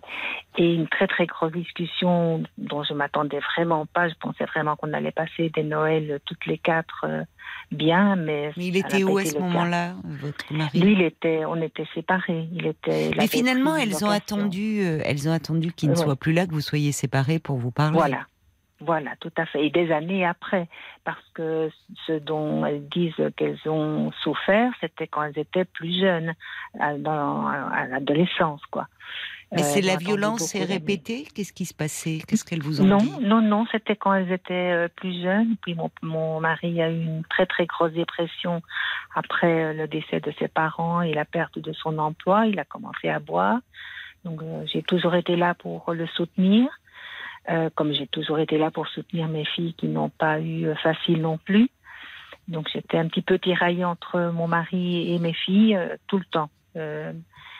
Et voilà, donc il est arrivé un moment après le confinement que j'ai dit à mon mari, écoute, ça va plus, on se communique plus, tu fais pas attention à moi, et on va se séparer, on va voir ce qui se passe, voir où on en est. Et voilà, c'est ce qui s'est passé. Je suis partie de la maison et puis 15 jours après, Elles m'ont déballé tout ça, je n'y attendais vraiment pas. Et cette mauvaise ambiance dans la famille, parce que vous m'en parlez, elle était due à quoi ? Elle était due parce qu'il y a, en 2001, quand la plus petite avait donc 4 ans, j'ai appris que mon mari m'avait trompée avec ma meilleure amie, une relation de 5 ans environ. Et je l'ai très mal pris. J'ai même essayé de mettre fin à mes jours. On m'a sauvé in extremis. Et bon, bah, à partir de là, la vie à la maison n'a plus été la même. Je ne l'ai pas quitté. Je n'ai pas voulu le quitter. Je l'aimais beaucoup. Enfin, je l'aime toujours beaucoup. Et puis, je ne savais pas très bien où aller avec mes 3 filles. J'étais toute seule. J'avais l'aide de personne, ni pour me conseiller, ni pour me soutenir. Donc, voilà. L'ambiance n'a pas été facile pour mes filles non plus. Certainement, oui. Bah parce que, au fond, vous aimez votre mari, mais il y a eu des moments très difficiles où il ne vous a pas rendu heureuse, où il vous a fait du mal. Non, c'est vrai. Beaucoup de mal, oui. Beaucoup de mal, et puis par après, il est tombé dans l'alcoolisme. Donc, là, il ne boit plus, mais il fait très attention, donc, parce que de là, on n'en sort jamais. Donc, voilà, j'ai essayé d'un peu... Je pense que j'étais au milieu entre lui et mes filles. Et voilà, je n'ai pas eu facile, mais bon... J'aime profondément mes filles et je ne veux pas couper les relations. J'en doute pas, mais vous l'exprimez finalement. Ce que j'entends, moi, dans ce que vous me dites, c'est que, vous l'avez dit d'ailleurs, vous étiez tiraillée entre votre mari et vos filles. Et à un moment, la vie conjugale a été tellement difficile, vous étiez malheureuse. Aussi, au point de faire une tentative de suicide où on sort de là in extremis, que peut-être, ça a pris beaucoup d'espace physiquement et dans votre tête et au fond, c'est peut-être ce que vous disent vos filles aujourd'hui. Est-ce que elles se sont senties un peu perdues, peut-être un peu abandonnées entre guillemets. Oui, c'est ce qu'elles me reprochent en effet. Au fond. Oui, et qu'elles me demandent, donc quand elles m'ont dit lors de cette grosse discussion à Noël, bien écoute, si un jour tu retournes avec lui, bah, tu nous perdras. Ah oui. Voilà. Oui. Et puis. Et vous êtes revenue, donc avec votre mari. Oui, parce que voilà, elles sont loin d'ici et on est séparés quand même de 400 km. Je vivais toute seule et lui tout seul de son côté aussi, donc je voyais bien qu'elle me tournait le dos déjà, donc je me voyais très mal finir ma vie seule et lui de son côté seul aussi. On en a parlé et on s'est laissé cette chance-là, mais malheureusement. Donc elles ne veulent plus voir leur père au fond. Non. Parce que quand elle vous dit si un jour tu retournes avec lui, tu nous perdras. Oui, tout à fait. Ça veut dire que vous me dites vous étiez à un moment d'ailleurs.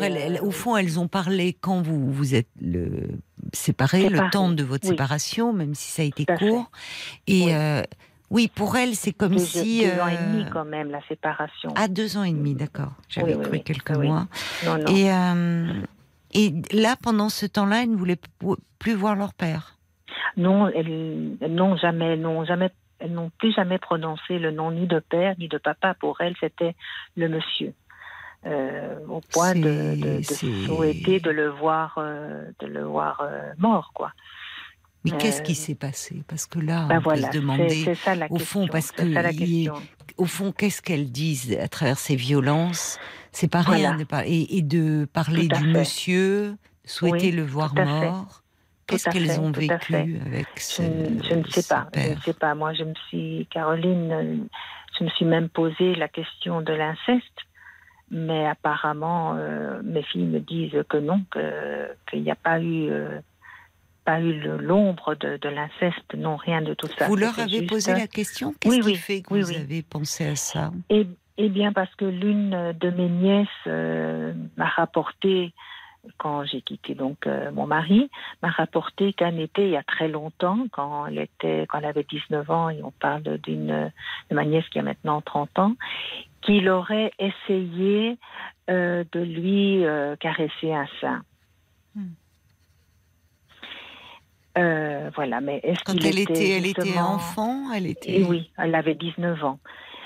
Donc, est-ce qu'il était à ce moment-là bu, parce que comme il buvait à cette époque-là, je ne sais pas, Caroline. Voilà, c'est ce qu'elle a raconté. Je ne mets pas en doute ce qu'elle dit, évidemment, mais je ne sais pas. Lui, c'est ce qu'il me dit. Écoute, si je l'ai fait, qu'elle me pardonne, je n'étais peut-être pas dans ma... C'est dans pas assez, c'est à elle qui doit demander pardon, c'est pas à vous de... Oui. Non, mais voilà, tout ça, c'est... Tout oui, donc il y a un contexte particulier. Voilà, mais elles n'ont jamais parlé de tout ça avec leur père. C'est à moi qu'elles ne vous en ont jamais parlé, même quand ça se passait. Alors il faut dire que vous, à un moment, vous dites le travail a été un refuge. Oui. Un peu pour fuir la maison. Oui, donc elles étaient seules à la maison avec lui. Oui. Mais jamais elle ne... En rentrant, elle disait, écoute maman, ça va pas. Du tout. Non.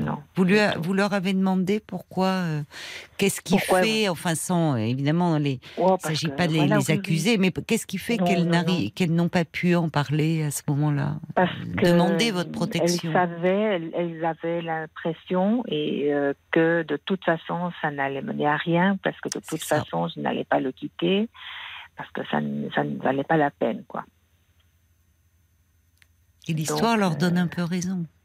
Oui. Puisque vous dites qu'au fond, vous êtes revenu vers lui. Oui. Et comme si au fond vous feriez dans leur tête le choix de leur père toujours, quoi qu'elle puisse dire ou faire. Quand elles vous disent si un jour tu retournes vers lui, tu nous perdras. C'est-à-dire qu'elles vous mettaient face à un choix, c'est lui ou c'est nous. Voilà, c'est... tout à fait. Tout à fait, mais je les comprends, mais je ne veux pas perdre. Voilà, il y en a déjà une que je ne sais déjà plus son numéro de téléphone parce qu'elle en a changé. L'autre, elle ne répond pas. Et puis la plus jeune qui habite ici à 2 portes de chez moi, voilà, elle ne veut pas m'ouvrir. Elle s'enferme chez elle dès que je passe devant sa porte. Je ne veux pas non plus la brusquer. Parce c'est comme si elle se sentait désavouée, en fait. Comme si, même au fond, en parlant, en disant le mal subi par leur père, au fond, vous n'entendiez pas, selon elle. Hein. C'est-à-dire, même si vous avez vos raisons, vous, en tant que femme, puisque, mais c'est à la mère qu'elle s'adresse. Au fond. Oui, je sais bien, mais elle pense que je ne les crois pas. Vous pensez qu'elle pense ? Parce que là, c'est pas du tout ce que vous me dites avec moi. Oui, vous ne mettez pas en doute leurs paroles. Du tout, mais c'est ce qu'elle pense, oui. Pourquoi elle pense cela ? Je ne mets pas en doute leurs paroles. Oui, parce qu'en finalement, comme si, en revenant vers leur père, celui qui leur a fait du mal, c'est comme si elles se disent comment maman peut-elle revenir vers lui alors qu'elle sait qu'il nous a fait du mal, c'est ça ? Tout à fait. Ça doit pas être facile pour vous à vivre, cela dit, parce que vous dites vous étiez tiraillée au fond un peu toute votre vie entre votre mari et vos filles, mais ça continue parce que au fond vous dites en tant que femme vous l'aimez, mais vous aimez aussi vos filles et. Alors, peut-être qu'il faudrait commencer par là, c'est-à-dire qu'elles comprennent que vous les croyez. Oui, mais comment y arriver ? Parce que si elles ne veulent pas m'écouter... leur écrire, peut-être ? Oui, j'ai écrit un email, parce que ça, elles n'en ont pas changé. Donc, j'ai écrit un email, mais je sais par ma sœur qu'elle n'ouvre pas les emails, elle les élimine tout de suite. Est-ce que vous en avez parlé avec votre mari ? Justement, de ce qui se passe, parce que, est-ce qu'il, comment, alors, qu'est-ce qu'il dit par rapport à ça ? Mais lui, il reconnaît qu'il a un sale caractère, parce que c'est vrai, il a un caractère de cochon, comme on dit. Il a un très, très fort caractère. Il hausse la voix très, très vite. Et il reconnaît qu'il n'a pas été toujours à la hauteur et qu'il leur a mal parlé, mais jamais qu'il ait levé la main sur elle. Donc il ne reconnaît pas, en fait. Non. Non, c'est une forme de déni. Enfin, je ne sais tout pas, moi, fait. Je ne sais pas d'ailleurs qui dit quoi, mais parce que dire j'ai un caractère de cochon, c'est pas la même chose que j'ai été violent. Oui, c'est vous qui le dites. Mais oui, voyez, c'est vrai ça, c'est un caractère très très compliqué. Oui, d'accord. Mais être violent, c'est autre chose. Voilà, non, envers moi en tout cas, jamais de la vie. Et devant moi, que moi je me souvienne, il n'a jamais levé la main sur mes filles. Lever le ton, oui. Et parfois leur dire mais que tu es bête, ou écoute, tu n'avances pas, tu es une imbécile, ou des choses comme ça aussi. Est-ce que vous pensez qu'il a été capable de faire ça ? De lever la main. Enfin, ce côté, c'est la... Oui. Enfin, elle vous parle de violence. Lever la main des filles, non, mais de violence verbale. Au fond de vous, Oui, verbale, oui. Ça, oui. Est-ce qu'il, avec vous, parfois, il était grossier ou injurieux ? Oui, tout à fait. Mais méprisant aussi à l'égard du féminin, des femmes. Enfin. Oui, tout à fait. Oui. Donc au fond de vous, vous pensez, qu'il a pu, il a été avec vous et être aussi violent en parole, mais physiquement, qu'est-ce que vous en pensez ? Physiquement, je ne pense pas. Non, je ne pense pas. Non. D'accord. Donc là, au fond, vous pensez que vos filles mentent ? Exagèrent, mais dès là. Et pourquoi elles feraient ça alors, selon vous ? Je ne sais vraiment pas. Parce qu'elles sont trois. Pourquoi elles sont trois, c'est pas, parfois ça peut arriver sur un enfant, mais pourquoi selon vous elles feraient cela? Elles en veulent de ce qu'elles ont vécu, je pense, à la maison, de ce qu'on a vécu à la maison, c'est à cause d'un contexte qui était lourd et très très lourd et qui n'a pas été facile, et puis c'est un homme qui n'aime pas avoir des amis, recevoir des gens à la maison, c'était impossible parce que c'est quelque chose qu'il n'aime pas. Donc, on a toujours été en huis clos à la maison, avec cette ambiance un petit peu lourde. Elles sont en couple, vos filles ? Elles ont des enfants ? Il y a la plus grande qui est en couple maintenant. Elle a eu du mal à être en couple. Elle a eu un enfant. Auparavant, quand elle était beaucoup plus jeune, donc elle a 40 ans, elle a eu un enfant à 19 ans qu'elle a laissé ici avec le papa de ce petit garçon, et elle est partie en laissant son fils derrière elle. La moyenne, elle n'arrive pas à avoir de relation stable avec un homme. Et la plus petite, elle commence tout juste à avoir une relation avec un garçon et ça se passe pas très bien. Il faut dire aussi que la petite a eu la malchance de vivre. Son papa a voulu appeler l'attention devant elle en prenant des médicaments et de l'alcool.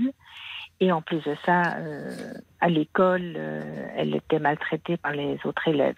Donc la petite, elle n'a pas eu beaucoup de chance de ce côté-là. C'est pas de la chance. C'est pas un manque de chance. Ce que vous me décrivez n'est pas un manque de chance. Non. C'est d'un fonctionnement familial, c'est après à l'école, peut-être d'être harcelé par d'autres. Mais vous voyez, le père qui fait mine d'appeler la pension pour dire qu'on va la placer là, en gros. C'est pas ça, c'est une violence. Et l'alcool n'excuse pas tout. En fait, l'alcool n'excuse pas tout. Mais donc il y a. Qu'est-ce qu'il en dit, lui, d'ailleurs, votre mari, de plus ? Est-ce qu'il en souffre de plus voir ses filles, vos filles, ou qu'est-ce qu'il en parle ? S'il en souffre, il ne le démontre pas. Il en souffre peut-être pas. Peut-être pas. Et en parler. On en a parlé au début, mais maintenant, les mois passant, il évite d'en parler. Et quand on passe devant la porte de la plus jeune, il évite de passer devant, quoi. Oui, il est dans l'évitement. Pas trop passer devant. Oui, voilà. Mais moi, il ne cherche pas au fond à, parce que lui pourrait aussi faire quelque chose. Non. Pour dire, enfin, pour aller vers elle, pour essayer de dire. On peut pas ne plus se voir. Expliquez-moi, qu'est-ce qui se passe? Pardon. Oui, j'ai été. Mais non, au fond, il évite. Il vous avoue, vous êtes revenu, donc. Voilà, tout à fait. Non, il fait non au début. Et vous en souffrez peut-être plus que lui finalement. Tout à fait. Enfin, oui, vous en souffrez. Oui. Donc, parce que j'allais vous dire, il a aussi sa part de responsabilité dans l'histoire, là, et comment, mais parce qu'après tout, il aurait pu, lui, ou vous auriez pu lui demander, dire, moi, je ne veux pas me séparer, mais en revanche, c'est insupportable, la perspective de ne plus voir nos filles. Moi, j'en souffre. Peut-être que toi, tu arrives à composer avec, peut-être qu'il en souffre, qu'il n'exprime pas, mais que, en lui disant que pour vous, c'est pas possible. Et donc, je te demande de faire un geste vers elle, d'essayer de restaurer le lien, de faire quelque chose. Vous pourriez exiger ça de lui. Mais le problème pour cela, alors, il pourrait le faire pour vous, mais... Est-ce qu'il le ferait? Et puis, s'il n'y a pas de sincérité derrière... Voilà. Et puis, comment y arriver? Parce que si elles ont coupé... Au moins tenter. Au moins tenter. Voilà. Ah. Oui. Parce que là, effectivement, dans ce que j'entends, dans ce que je perçois... moi, je sais pas qui... Chacun a sa part de vérité dans l'histoire, mais... Au fond, il y a quelque chose pour vos filles qui peut être vécu comme un désaveu. C'est... on a parlé... Mais maman, une fois de plus, fait la politique de l'autruche, ne veut pas savoir rien. De toute façon, elle est revenue avec papa, et qu'on ait parlé ou pas, qu'on ait dit qu'on ait souffert, ils sont ensemble, et puis nous, on compte pas. Je caricature, mais c'est peut-être, je dis bien peut-être, je suis pas dans ça, en fait. La façon dont elle perçoit. Ça, en fait. Et c'est là-dessus qu'il faudrait dire quelque chose. C'est-à-dire, le fait même que vous soyez... parce que c'est aussi beaucoup à leur père qu'elles en veulent, et peut-être à vous aujourd'hui, ou de ne pas avoir vu à l'époque, ou de ne pas avoir compris, ou de ne pas avoir été protégé. Bon. Mais peut-être que, justement, que ça ne retourne pas sous le boisseau. C'est-à-dire qu'au fond, on a parlé, mais ça ne sert à rien, on ne nous entend pas. Et si, ou vous, à travers cela, et si vous demandiez à votre mari d'agir, au moins d'écrire, de faire quelque chose, de dire, écoute, si tu le fais pas pour toi, fais-le pour moi. Oui, je pourrais. Je sais pas ce que vous en pensez. Je vais en parler. Oui. Ça pourrait montrer à vos filles que vous n'avez pas mis un mouchoir dans la poche sur ce qu'elles vous ont dit. Oui. C'est-à-dire que leurs paroles, vous avez entendu, et vous avez ce que vous avez fait, puisque vous me dites que vous avez parlé à votre mari, vous l'avez interpellé. Oui, tout à fait. Mais vos filles ne le savent pas, ça. Enfin, non, elles ne savent pas de vous. Vous voyez, donc elles peuvent penser, elles, que vous êtes revenus ensemble et que vous n'avez parlé de rien. Ce qui n'est pas vrai. Vous avez quand même tenté d'en parler à votre mari. Tout à fait. Alors lui dit sa part de vérité, voilà. C'est sûr que si c'est pour leur écrire et de dire c'est pas vrai ce que vous racontez, il vaut mieux qu'il écrive rien. Mais si c'est une façon de dire peut-être sans, il va pas reconnaître des choses s'il dit qu'il n'a pas été violent physiquement, il s'agit pas de reconnaître des choses qu'il dit ne pas avoir commises. Mais en tout cas reconnaître qu'il a pas eu le comportement approprié, qu'il a pas été le père qu'elles auraient souhaité, et qu'il leur a fait du mal, et que, enfin, vous voyez, quelque chose. Peut-être pourriez-vous lui demander qu'il le fasse pour vous. Je peux le faire, oui. Mais je ne sais pas si elles arriveront à lire ce s'il écrit, ou à l'écouter, parce que il y a une telle haine. Je sens une telle haine envers lui. Je ne sais pas comment elles vont réagir, en fait. Parce que c'est vraiment de la haine qu'elles ont envers lui. Et toutes les trois. Toutes les trois, oui. Il y a quand même l'histoire de cette nièce, il y a quand même l'histoire, enfin, oui. il y a des choses qui sont, enfin, oui. Il y a quand même un ensemble de un faisceau là, un peu préoccupant. Hein. Oui, tout à fait. C'est ce qui me préoccupe aussi. Oui, quand même assez préoccupant. Oui. Donc la qui a eu, qui a suivi un psychologue quand elle était plus jeune, elle a été donc chez un psychologue et ce psychologue lui a donné donc un, comment vous appelez ça, un historique de la situation psychologique de ma fille, et ce compte rendu a été donné à l'avocat qui allait donc qui m'aidait donc pour le divorce, parce qu'en fait j'avais demandé le divorce. L'avocat l'a lu, ma fille lui a demandé qu'il lise ce compte rendu, et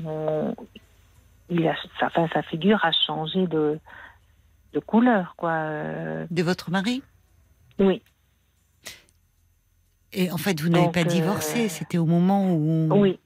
Mais pourquoi elle a été suivie à ce moment-là, votre fille ? Ma fille a été suivie parce que elle a vécu très très mal sa vie ici à la maison avec son papa et tout ce qu'elle a vécu après à l'école. Il y a quand même des faits, il y a quand même des choses, il y a quand même un ensemble d'éléments. En tout cas, je pense, vos filles, elles souffrent. Vous souffrez, oui. Mais je pense qu'il y a une souffrance chez vos filles.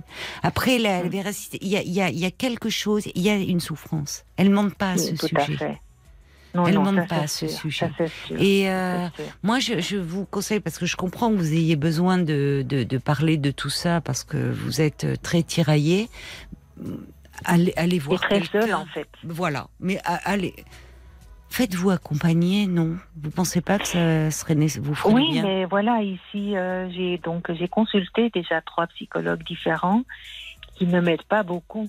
Donc, il faut que je trouve vraiment celui qui il faut que vous trouviez quelqu'un qui peut vous écouter, un peu vous aider sur comment essayer de renouer. Bon courage à vous, Paloma. Je dois vous laisser parce qu'on arrive à la fin de l'émission. Merci de votre appel. Au revoir. Merci beaucoup encore une fois pour tous ces échanges et merci à vous de votre confiance et de votre fidélité, puisque vous êtes de plus en plus nombreux à écouter Parlons-nous, et vraiment ça nous fait très chaud au cœur. Belle nuit à vous, et puis on sera là bien sûr avec toute la petite équipe, promis, ce soir dès 22h, fidèle au poste.